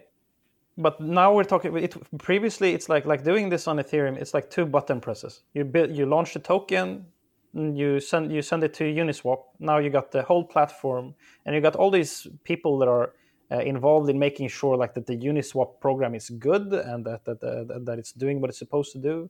Otherwise, like this whole issue of of launching this token, uh, uh, coming up with the right distribution mechanism for it, writing your own IPO contract for it, and But this is and, and, and then you know finding a market this- make like you have to be this, this is is what like, everyone like, I wouldn't I wouldn't do that. Like I, I if you if you told Yeah, me to but- do this I wouldn't do that. People no don't use them. if I do it on Ethereum that those tools are already existing there. It's the I- whole infrastructure is just sitting there waiting for me to do You don't uh, have to do what your I Yeah, look, to do it's- with it. Uh, it's, it's- not it's like if I have to build it- my own Python script, then you know wait. I Okay, listen, number listen, one I- I, need have- to buy to stop. I have- DigitalOcean uh, hosting. We're, like, this is an unprofessional about it, like, show. from people that ha- have experience from actually running Listen. and hosting programs uh, on their own computers. Most people don't have that background. It's it's a way to make it easier for people. It's a, it's a way to standardize it for people to make it interoperable. That's that's all true. Um, I mean, for me, that whole concept just makes a lot of sense. I, I can't shake that idea. Yeah, yeah, but you you could make you could make um, you know penny stock even easier with a web interface where you just make a form and a submission and, and there off you go. Uh, I agree on the interoperability. I agree on uh, the you know ERC twenty are convenient or whatnot. But I think the, the important thing is that it you know for, for, for assets is or in general for for things is where the hype was, and know co- commercially and marketing wise, I think. Uh, Yeah, you're know, still for a- scarred, a- a- you still have wounds. li- I understand uh, that. uh, I, I, I, I, I- I know that they hurt talk- you, but it doesn't change the reality of the situation. Let's situation. talk about the reality of the now. situation. Like, the Listen, old- when you when you even issue a Vitalik was a token, scammer, an uh, ERC20 token No, it today, doesn't- um, and, and this is what everyone does. If you issue an ERC20 token today, you go to a market maker, which is a, a business. It's not a, Python script that you download. It's a business. You go to a market maker, and you give them uh, X amount of money, and you give them some tokens, and they trade your token for you on a large exchange. Uh, you probably pay the exchange to to get listed, and that's what you. That's what everyone does. It's not new, you know. That's that's what basically every project that issues a token does. Uniswap compared to that is tiny. Is tiny. I mean, the the, the amount you- you're saying like, yeah, but you can just use Uniswap. Uniswap is tiny. The the market there is tiny. Uh, the the number of users is very small. So that's why these token issuers go to market makers who are businesses, and it's very easy. It's a, it's doing a phone call. You know, they don't have to. They, but they give you value in again, return. again, it costs how much something. do you think give, it costs they give you to hire value those market maker services? Like, and still, and still people yeah, but use Uni- it. Uni- Uniswap costs you nothing, It costs and it gives you also value in return, and you don't even to move. You don't even need to pick up the phone. Yeah, but do you think? Do you think? Do you think that? Uh, do you think that uh, I think it's Uniswap just where it is not today, the thing that like these that- projects are looking for. Like, so when when a project is issuing a token, that's not what they need. It just doesn't give them what they need, so that's why they're not using it. Um, there's there are very few projects who need it.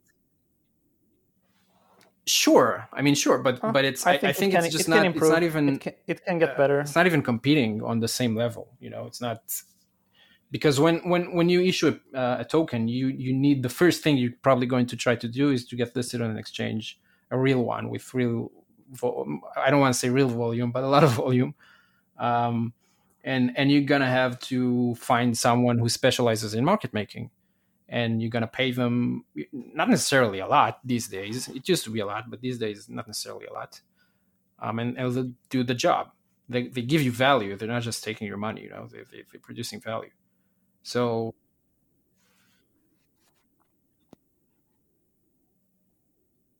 Okay, I'm. Yeah, uh, I'm gonna use an analogy here because there's. It's we're one we're one hour and 28 minutes in. I don't think that anybody is listening at this point, so I can just you know go nuts with it. But im- im- imagine like that you're in front of a computer uh, and it's 1993 or whatever, and you're on Usenet or whatever they use these days, those days, and somebody sends you, uh, you know, an ASCII, you know, uh, uh, ASCII porn with, with with where you see like a, a shape of a two people having sex. Like maybe you didn't think that that's gonna uh, replace the porn industry one day, but I mean that it's gonna replace like the distribution of porn. But I mean that's what we have today with 4K VR. I mean we're we're in the ASCII porn days of DeFi right now, and what's gonna come in the future is gonna be like VR. That's that's basically how I see it. I mean, you're looking at something now that's just you know this is it, it can barely walk. It it, it, it barely ha- has eyes or arms yet. It's just in the beginning, and I mean, these people that are, are excited about it are not saying, you know, uh, you can exit you can exit the traditional financial system now. It's it's something that's showing the early signs of life. Uh, that can, if if it if it, uh, I mean, it's Hello? showing the exact uh, right characteristics of something was that could actually develop into a Yeah, like the concept. I, I, I see what you mean. Yeah, Um, I'm just not yeah, well. I'm not sure that.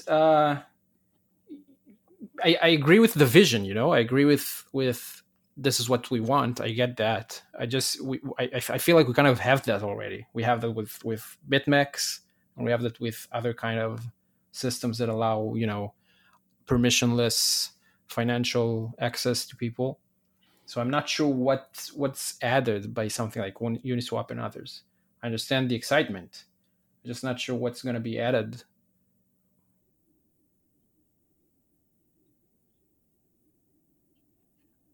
Yeah. But your issue with BitMEX is always that you know. Uh, I'm sorry. Your your issue with DeFi apps is always like that.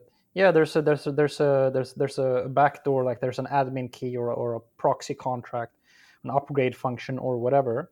Uh, but obviously, not all contracts are like that. There are some there are some smart contracts that aren't like that. Right now, the reason that most of them are centralized is because it's uh, it would be uh, irresponsible to to build something that doesn't have any training wheels at this point in time where it's so common you know you have multi-sig but you have multi-sig contracts that just break down and you don't have any recourse. I mean you need to you need to to test these uh, these contracts for a long time with some increasing amount of money in them. And when they're like okay we've been doing this for such a long uh, time now that we can now it's perhaps time to take off the wheels but uh, i don't think that it would be wise for them to just throw the i mean it's something that we can criticize right? We can look at it now and say it's all centralized but if you just let that thing carry on and, and get better and improve at one point in time they're going to be able to take off the the, the take out the admin key and the upgradable contract thing.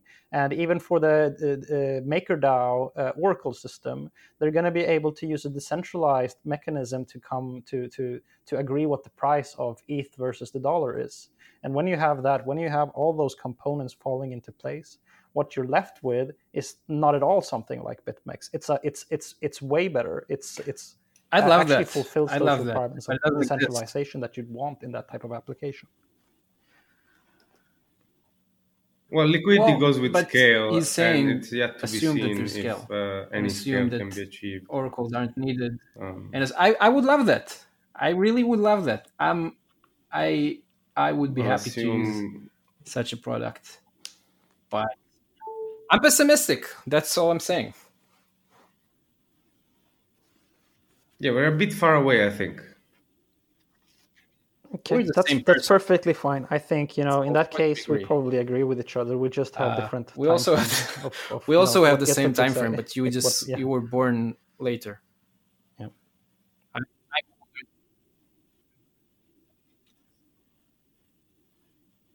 I think that you're prioritizing uh, uh, being right Because on I'm- Twitter in the next Right. three years. I'm prior- prioritizing, you know, I just 10 I'm, years I'm just from now. old. I have a lower lower time preference. That's because I'm the real Bitcoiner. Um, have you ever been involved with Bcash? Lawrence, Lawrence discovered Uh, Google. what? Have you ever been involved with Bcash um, hmm. What? in, in any capacity? Okay, so you now you're tra- now you're you're you're you're, you're re- realizing that you're losing the the, the fight, so you have to take uh, uh, punches below the belt, right? Come come on, you said you're the real Bitcoiner, and uh, uh, you know that's You know, I can say something about Bcash. If you want me to say something that's gonna get me shit. No, no, let's not say anything. Let's not say anything about Bcash. But you, you called it Lawrence, Bcash you, too, you have so to you have to be Well, open to the idea that some people are uh, more there's open minded no than you are. That thing, no. You have to. You have to. Otherwise, otherwise you, you will just have interviews with Oh, yourself.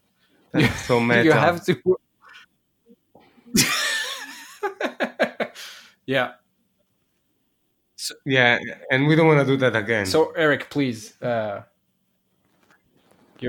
yeah, I was also the only viewer. Yeah, I mean, I, I have some Bcash.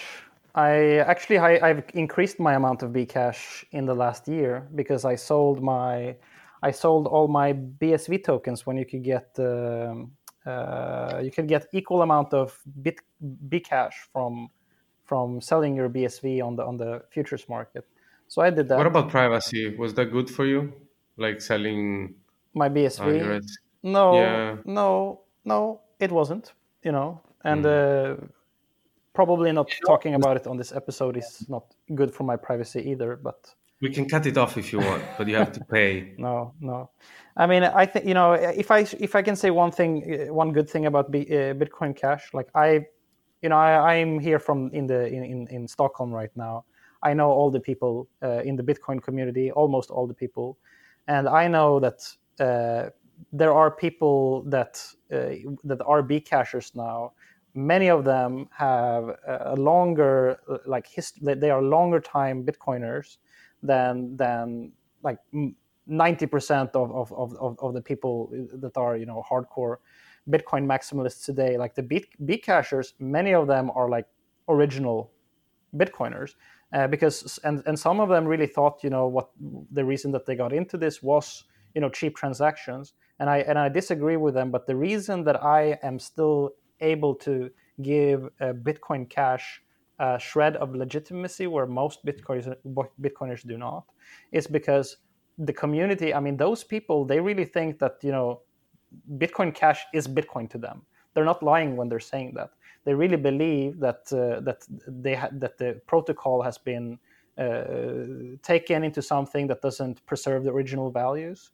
And the way that I think, you know, that the governance governance mechanism of Bitcoin should work is that when you're running in your fu- your full node and somebody makes a makes uh, you know tries to take take the development of the project in a distance that you you know in a direction that you disagree with, then you can just enforce the rules that you think is Bitcoin to you.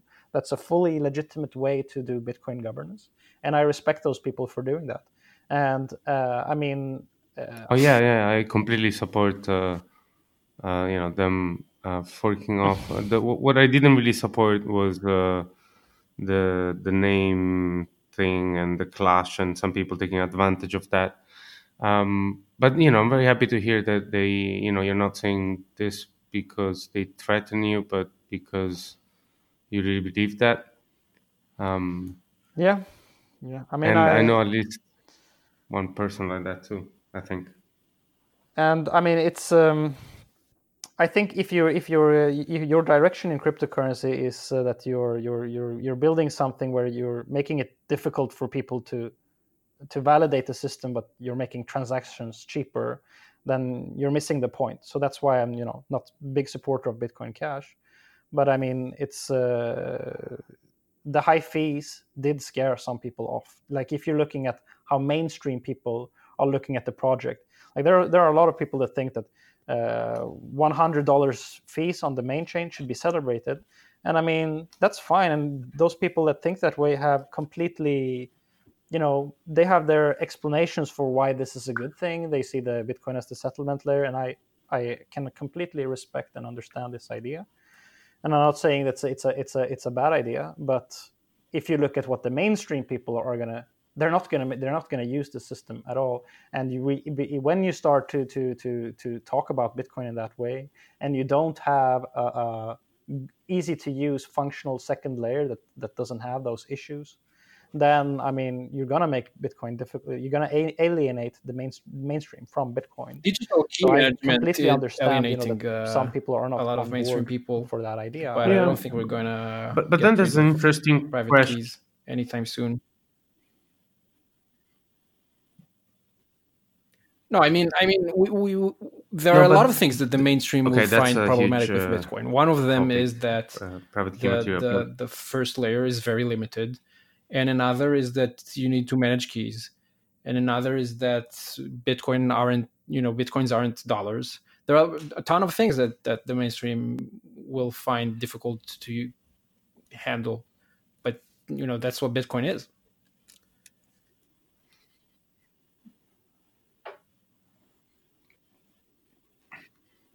Right. I, I was I was gonna say, um, you know, there's m- multiple coins with a higher rate of transaction or you know blocks or bigger blocks or whatever than uh, Bitcoin Cash. And uh, you know, Litecoin is one in a way, and there's uh, it certainly has a higher rate than uh, Bitcoin, right?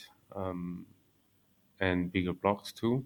I'm not sure. I don't know Litecoin that well, yeah, but it's, it's four times the block size, and and more often. No, I mean it's it's just the blocks are are four times as fast, but it, it equates to uh, to a to a um, four times increase in block space over time. Yep. Right, right. So same size, but four times uh, more often. Yeah. Right. Um, I didn't see many of them f- uh, flocking to um, Litecoin, although I do th- think that some of them maybe were already supporters um, in a way or another, or multi-coiners, if that's still a word.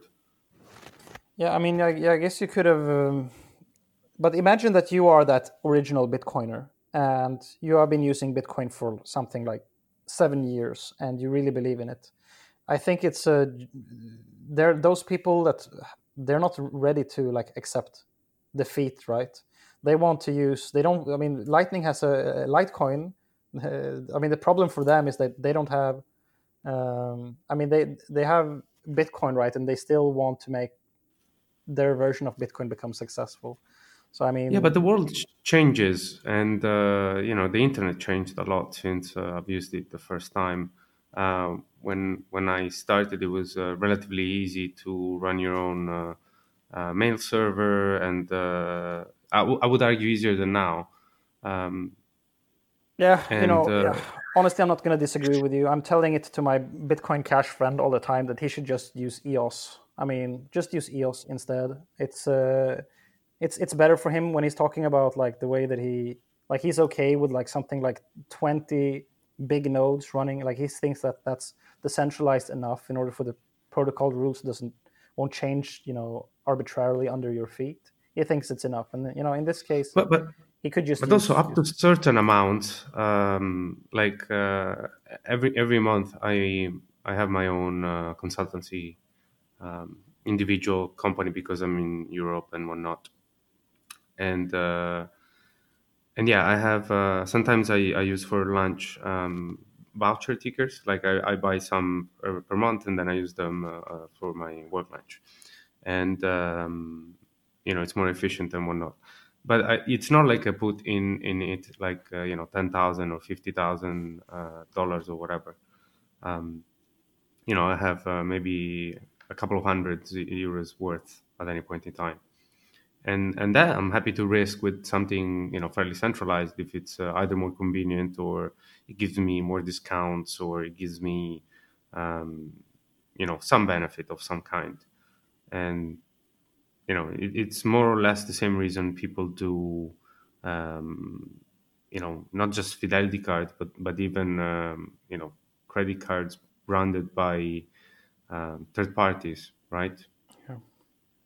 like Oh. your airline or whatever you know, I I had this discussion with uh, Roger Ver the other day. I was um, he came. There was a Bitcoin Cash meetup here in Stockholm, and for some reason I have no idea, but they asked me to be the moderator Oh, so on the panel for. So it was it So was he converted and you. It was Stefan Rust and Roger Ver, and so Steph, huh?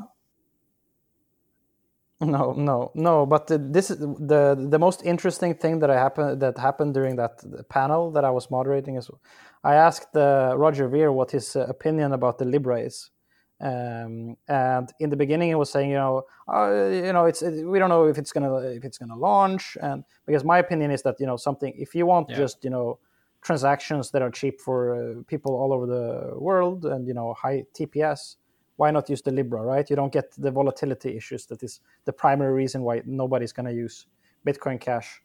Um, and and uh, well, perhaps not the primary. oh reason. i like i like how you reason. i like i like how you switch to bitcoin cash rather than bcash yeah. when when when when mentioning roger Uh, you know, he gave me he fired me when I when I because I said the word. Well, perhaps not Roger, but the Bitcoin.com team. I was a writer for them uh, a few years ago, and, and I wrote Bcash on my Twitter, and, and they canceled me. They they fired me. Anyway, what what he what he said was that uh, uh, if Libra would launch and be, you know, suc- uh, successful and you can do transactions with it, he said that then he's fine with it. You know, that's good for the world. You know, then people should.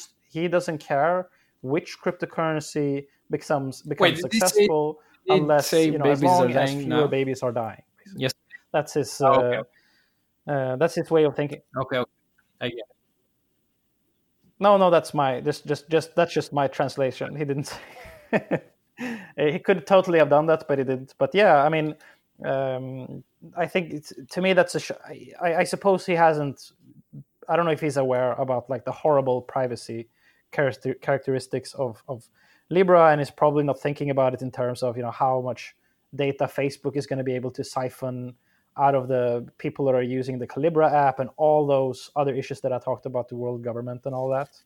But I mean, he's he's okay with it. He's, he thinks that you know Libra is is is if if that's ends up being the thing that people use instead of Bitcoin Cash. Okay, I, I, I totally I- fine with it. Yeah, I, I agree that with Roger Ver and everything. I'm basically, I'm basically Roger Ver. I'm like a clone.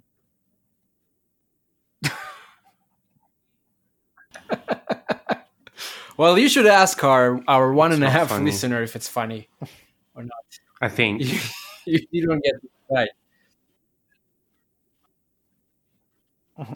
Editing, yeah. at, at, at this time Yeah. there's at this time there's only Well, you I- I- you know I uh, hope- teaching the I hope future that- is having yeah editing that's it even i even i stopped uh, listening you know after the second or first no, no, we we're no. Uh, it looks good. if Right. if you know it's Right. not deleted from the internet in 20 That's years something we could do. We'll put it on the BSV blockchain, right? Just put it on the BSV blockchain. And that's, I mean, I, that was one of the, the- possibly one of the dumbest thing that Vitalik has said in a long time was that in order to say solve the data availability problem of layer twos, then Ethereum could use Bitcoin Cash like as a place to store the data that you need in order for like layer two solutions to work on Ethereum. And like, It was a well maybe maybe he was sarcastic come on no, no, no, no, no. He, he was not. He was not sarcastic. no no no no no No, he, he he was serious. He was serious. Um, and I thought about it for a while, and then I said, you know, you know that one Bitcoin pool can reorganize it's possible to do, look. the Bitcoin Lawrence, Look, chain. he's- you're he's wrong about that, almost but everything else, uh, he's but you're only right about agreeing to be a host on the show. So you can accept the, the the that someone can be wrong on some things and right about some things because it's it's that's not part of who you are. Yeah, especially your nature. I mean, I'm never wrong, but I'm always It's right. human You know nature. I'm always right. I mean, I, I asked Lawrence. Yeah, yeah, it says in your Twitter name. But you, Exactly. you have I been have right, been right about a few things things. recently. Actually. I have to applaud you for that. It's uh, This is great. I'm gonna. number you stop- this needs to be on my uh, tombstone when I when I die soon. Udi was right about a few things in 2019.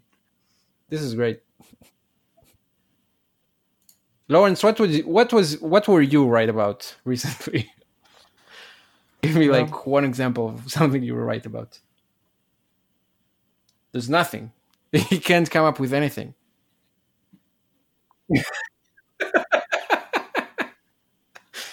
yeah, it's it's hard. It's hard. Being right is yeah it's very hard It's not something. Yeah, it's it's not easy. It's not easy. It's a full-time job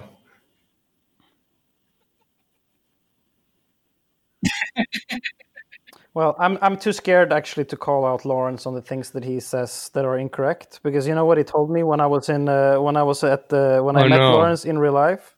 You know what he said to me? He said that uh, he s- he said like uh, Eric, you're probably you know some uh, like top 200 influencer. You know where I am? I'm like top 100. This sounds unlikely. I can destroy you. like if I wanted No. to, I could obliterate you. You know, I could destroy your reputation so easily. So you better watch what you say. And I'm like, whoa, come on. And you know what, Lawrence? You, you weren't even right about that. You know, go to Hive.one and look at the rankings.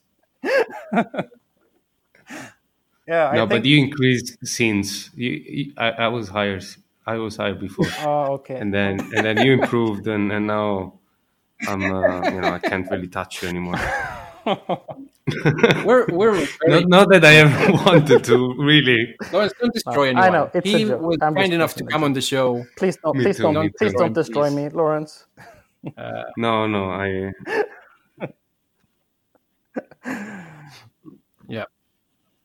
Yeah. I I mean, come on. When when I Yeah. accepted, uh, it's because mean, uh, you know I yeah. approve. I have an uncle Okay. that has Bcash. So I'm in, I'm in the family So, now. yeah. I'm okay. It's okay. You can be on the family. All right. Well, one episode. No, I don't. I Uh, don't. You know, You know that everyone I know that that in real life, it's not a lot of people. Okay. It's very few people. Uh, Just generally, they know that I know in real life. But everyone, an I, uncle. okay, so everyone I know in real life who who was a Bcash fan, uh, turned into a BSV fan. Everyone, every single one.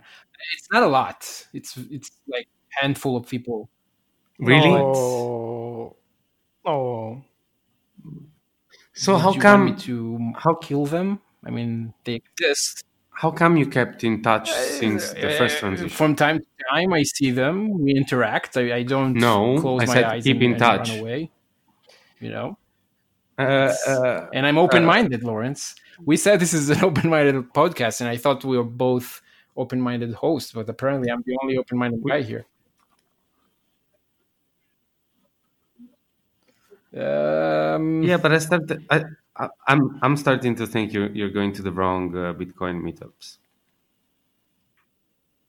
Like I don't know, Bitcoin private, Bitcoin But Cash. Are there a No, of so as I people in Israel? just a handful of support, people. Literally a um, handful, but Bitcoin SV, like there are. You meet those people. yeah, that's also a handful. Yeah, but you s- Yeah, you said it's it's just not the ones people that, I, that I, were that I know Bcash first. who were no? into either of those two. But so that's very anecdotal, right? Wow. Because it's just not a lot of people. But that's that's what it is. Is it?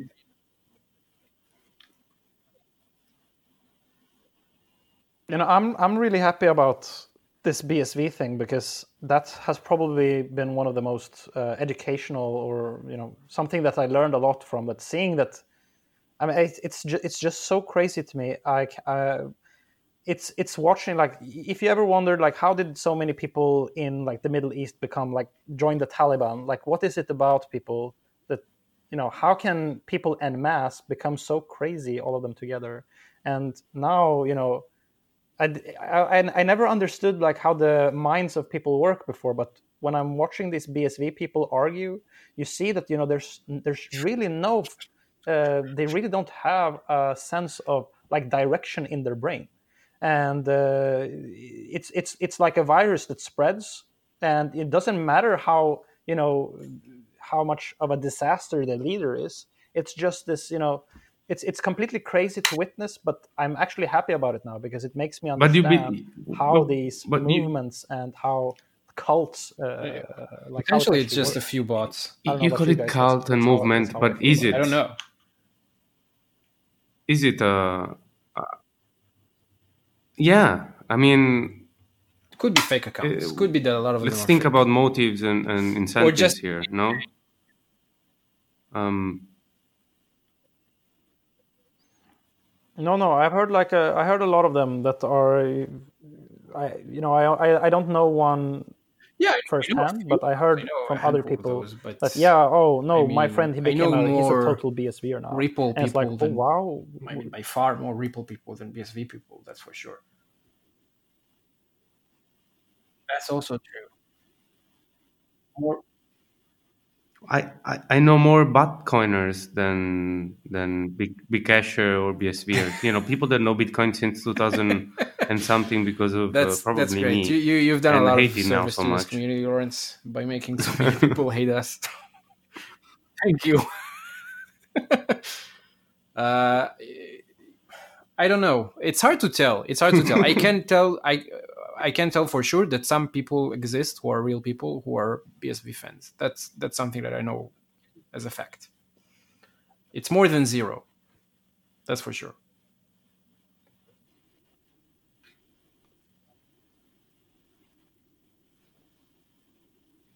In Australia, Yeah. there's a bunch of them apparently. I mean, they, uh, Craig Wright is really popular in Australia. That's what I heard. I heard it from an Australian fund manager that you know, I'll, Wow. Like almost the majority of, of Bitcoin community is is BSV fans in Australia. Good Yeah. thing I'm not Australian. It's crazy. I wonder if if like there's a a, a Swedish Udi. Yeah. There's also an Australian Udi.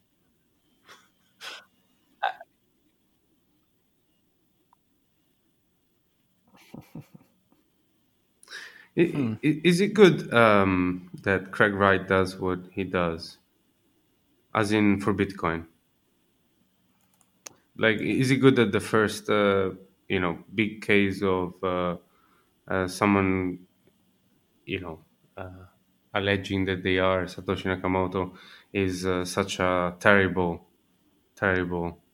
Yeah, I mean, I, I have a whole article on that topic. Like, I've I've I've uh, kept track of everything that's well, not everything, but for for uh, several years. Like, what when did Craig Wright enter the community?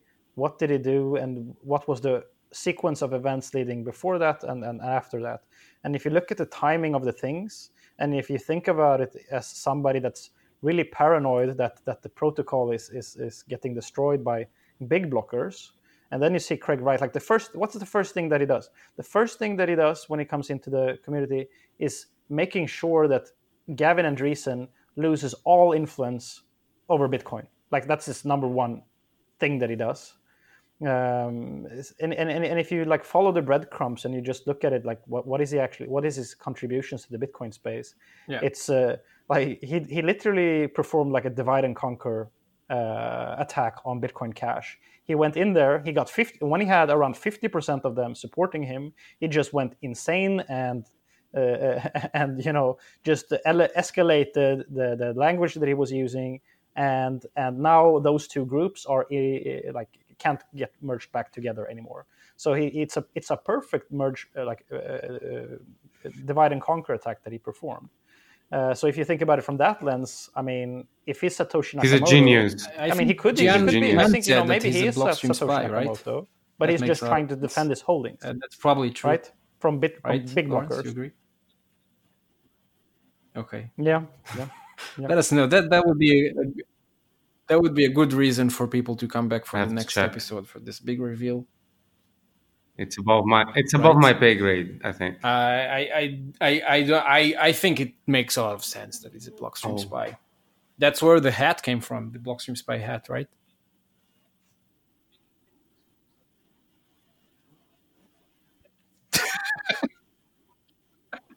Why are you changing so quickly the conversation? I mean, we, uh, it was interesting. Eric was saying that uh, you know it's very good timing, and he's doing he's basically destroying. You're changing it. I, I Um, said big- I said this is a I- I don't know if you you're said big blockers or big cashers or BSV. That's very destroying all that's very convenient, Lawrence. Um, no, but that that that, that Okay, yeah. that's something we're gonna find out in the next episode. We already we already agreed. So now we go back to the the meat, which is you know it, it's all a big conspiracy. He's basically second foundation in terms of Asimov. He's not the mule, or is he the mule? Maybe. Or is he pre-programmed to make Bitcoin stronger? Hey, there was one other thing that I before we round this up. There was one other thing that I was thinking about. You you you've heard about the the INX token that uh, these Israeli guys, company. Jameson Lopp and uh, By the way. Samson Mow and all those guys are behind, like launching a token on Ethereum, and so it's an Israeli company. Huh. You know, I think I, I think I've I think I've uh, debunked a little bit about this whole story. So, like when a company is in the process of doing an IPO, um, you can't really say that much, right? So this is why I think that uh, they are not out there defend like they can't really say what their real thoughts are about like launching it on Ethereum right now because they're on under some type of uh, uh, embargo or, or they have they've signed some contract which which precludes them from saying anything. But probably, I mean, this is just some token, right? It's it can launch on any chain, and if they got Samson there as an advisor, and you know don't you think it's possible? what that if token, uh, it's going to launch only on Ethereum, I- but on- on they uh, invested in it in order to influence from the inside and make it fail and collapse, and the entire network will, will die. Maybe that's the plan.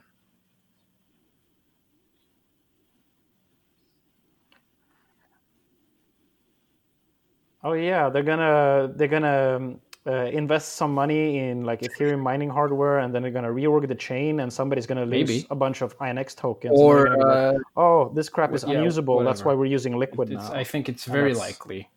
Yeah, yeah. Uh, I don't think.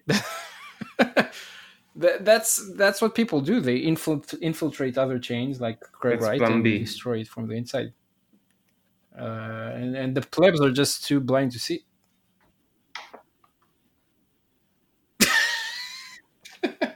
Yeah. Yeah, Vitalik is a, a block streamer as well. Well, it's going to be super interesting. Like if they, because uh, you know for sure they're going to have a dual token system. Like just like Tether, like everybody that is launching a token these days, they have some of it that are launching on, on, on multiple platforms. For sure, if Samson is there, it's going to launch also on Liquid. There is no way that he's going to accept uh, launching it only on Ethereum if it can't be like some of it can't also launch on Liquid, and that's going to be interesting because then we're going to have. Uh, tokens on INX, and we're going to have tokens on, uh, uh, sorry, INX tokens on Ethereum and Liquid at the same time. And you know how, uh, you know, what people are going to be able to do with the INX token on, on Ethereum versus what they're going to be able to do uh, with it on Liquid. I mean, he's, I think, you know, it's going to be pretty clear in terms of usability, like what you can actually do. Um, he's going to get so much But- like uh, he- the people are going to be like, "Oh, can you do gonna this on fun to see Liquid? Try to do this on always fun to Liquid. Samson, Um, and stuff like that." Yeah, I think it's going to But- be really, really fun to see. but I, I mean, the, the Ethereum people don't know how to troll. They're very bad at it. yeah, he's going to don't get know it you trolled as hell. I think Samson is. So I think you you you're giving them way too much credit here. Yeah, yeah. No, I know this. It's it's really terrible. Person, Yeah, yeah. Who who who is who is your favorite Ethereum? I yeah, I'm. I Favorite don't want to Himself, himself, because now he's. I know, Uh, Yeah, They're he's really Ethereum overrated. Uh, co-founder, right?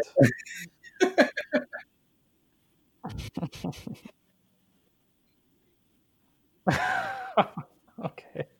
well, there was there was one guy that was so good that he decided, you know, Ethereum is not the right way. And, oh, he's uh, a great guy. founded something else. He's a great guy. forked something Uh, else, and then did He's a great. He kind of reminds me Cardano, of our uh, billionaire sponsor. Um, no Yes. reason, just Yeah. reminds me of him. Uh, no. the, the anonymous one. Yeah, and Yeah, yeah. and founding Cardano. Well, Uh, same yeah. So, you know, uh, the- the anyways, uh, yeah, I, I, I think there's definitely going to be a lot of trolling. That's for sure. In all regards, in all topics, I think we can we can end with that. That trolling is the future of it. Um, and uh, thank you for coming. Um, Right. We're gonna we're gonna if you if you want to say like Well, any last having me words to people who will never hear this, then this is the time. Uh, it was a pleasure. you know any any any curse words that that you you never felt you know that it's okay to say Uh, then now is the time to say I them don't know. Um, yeah.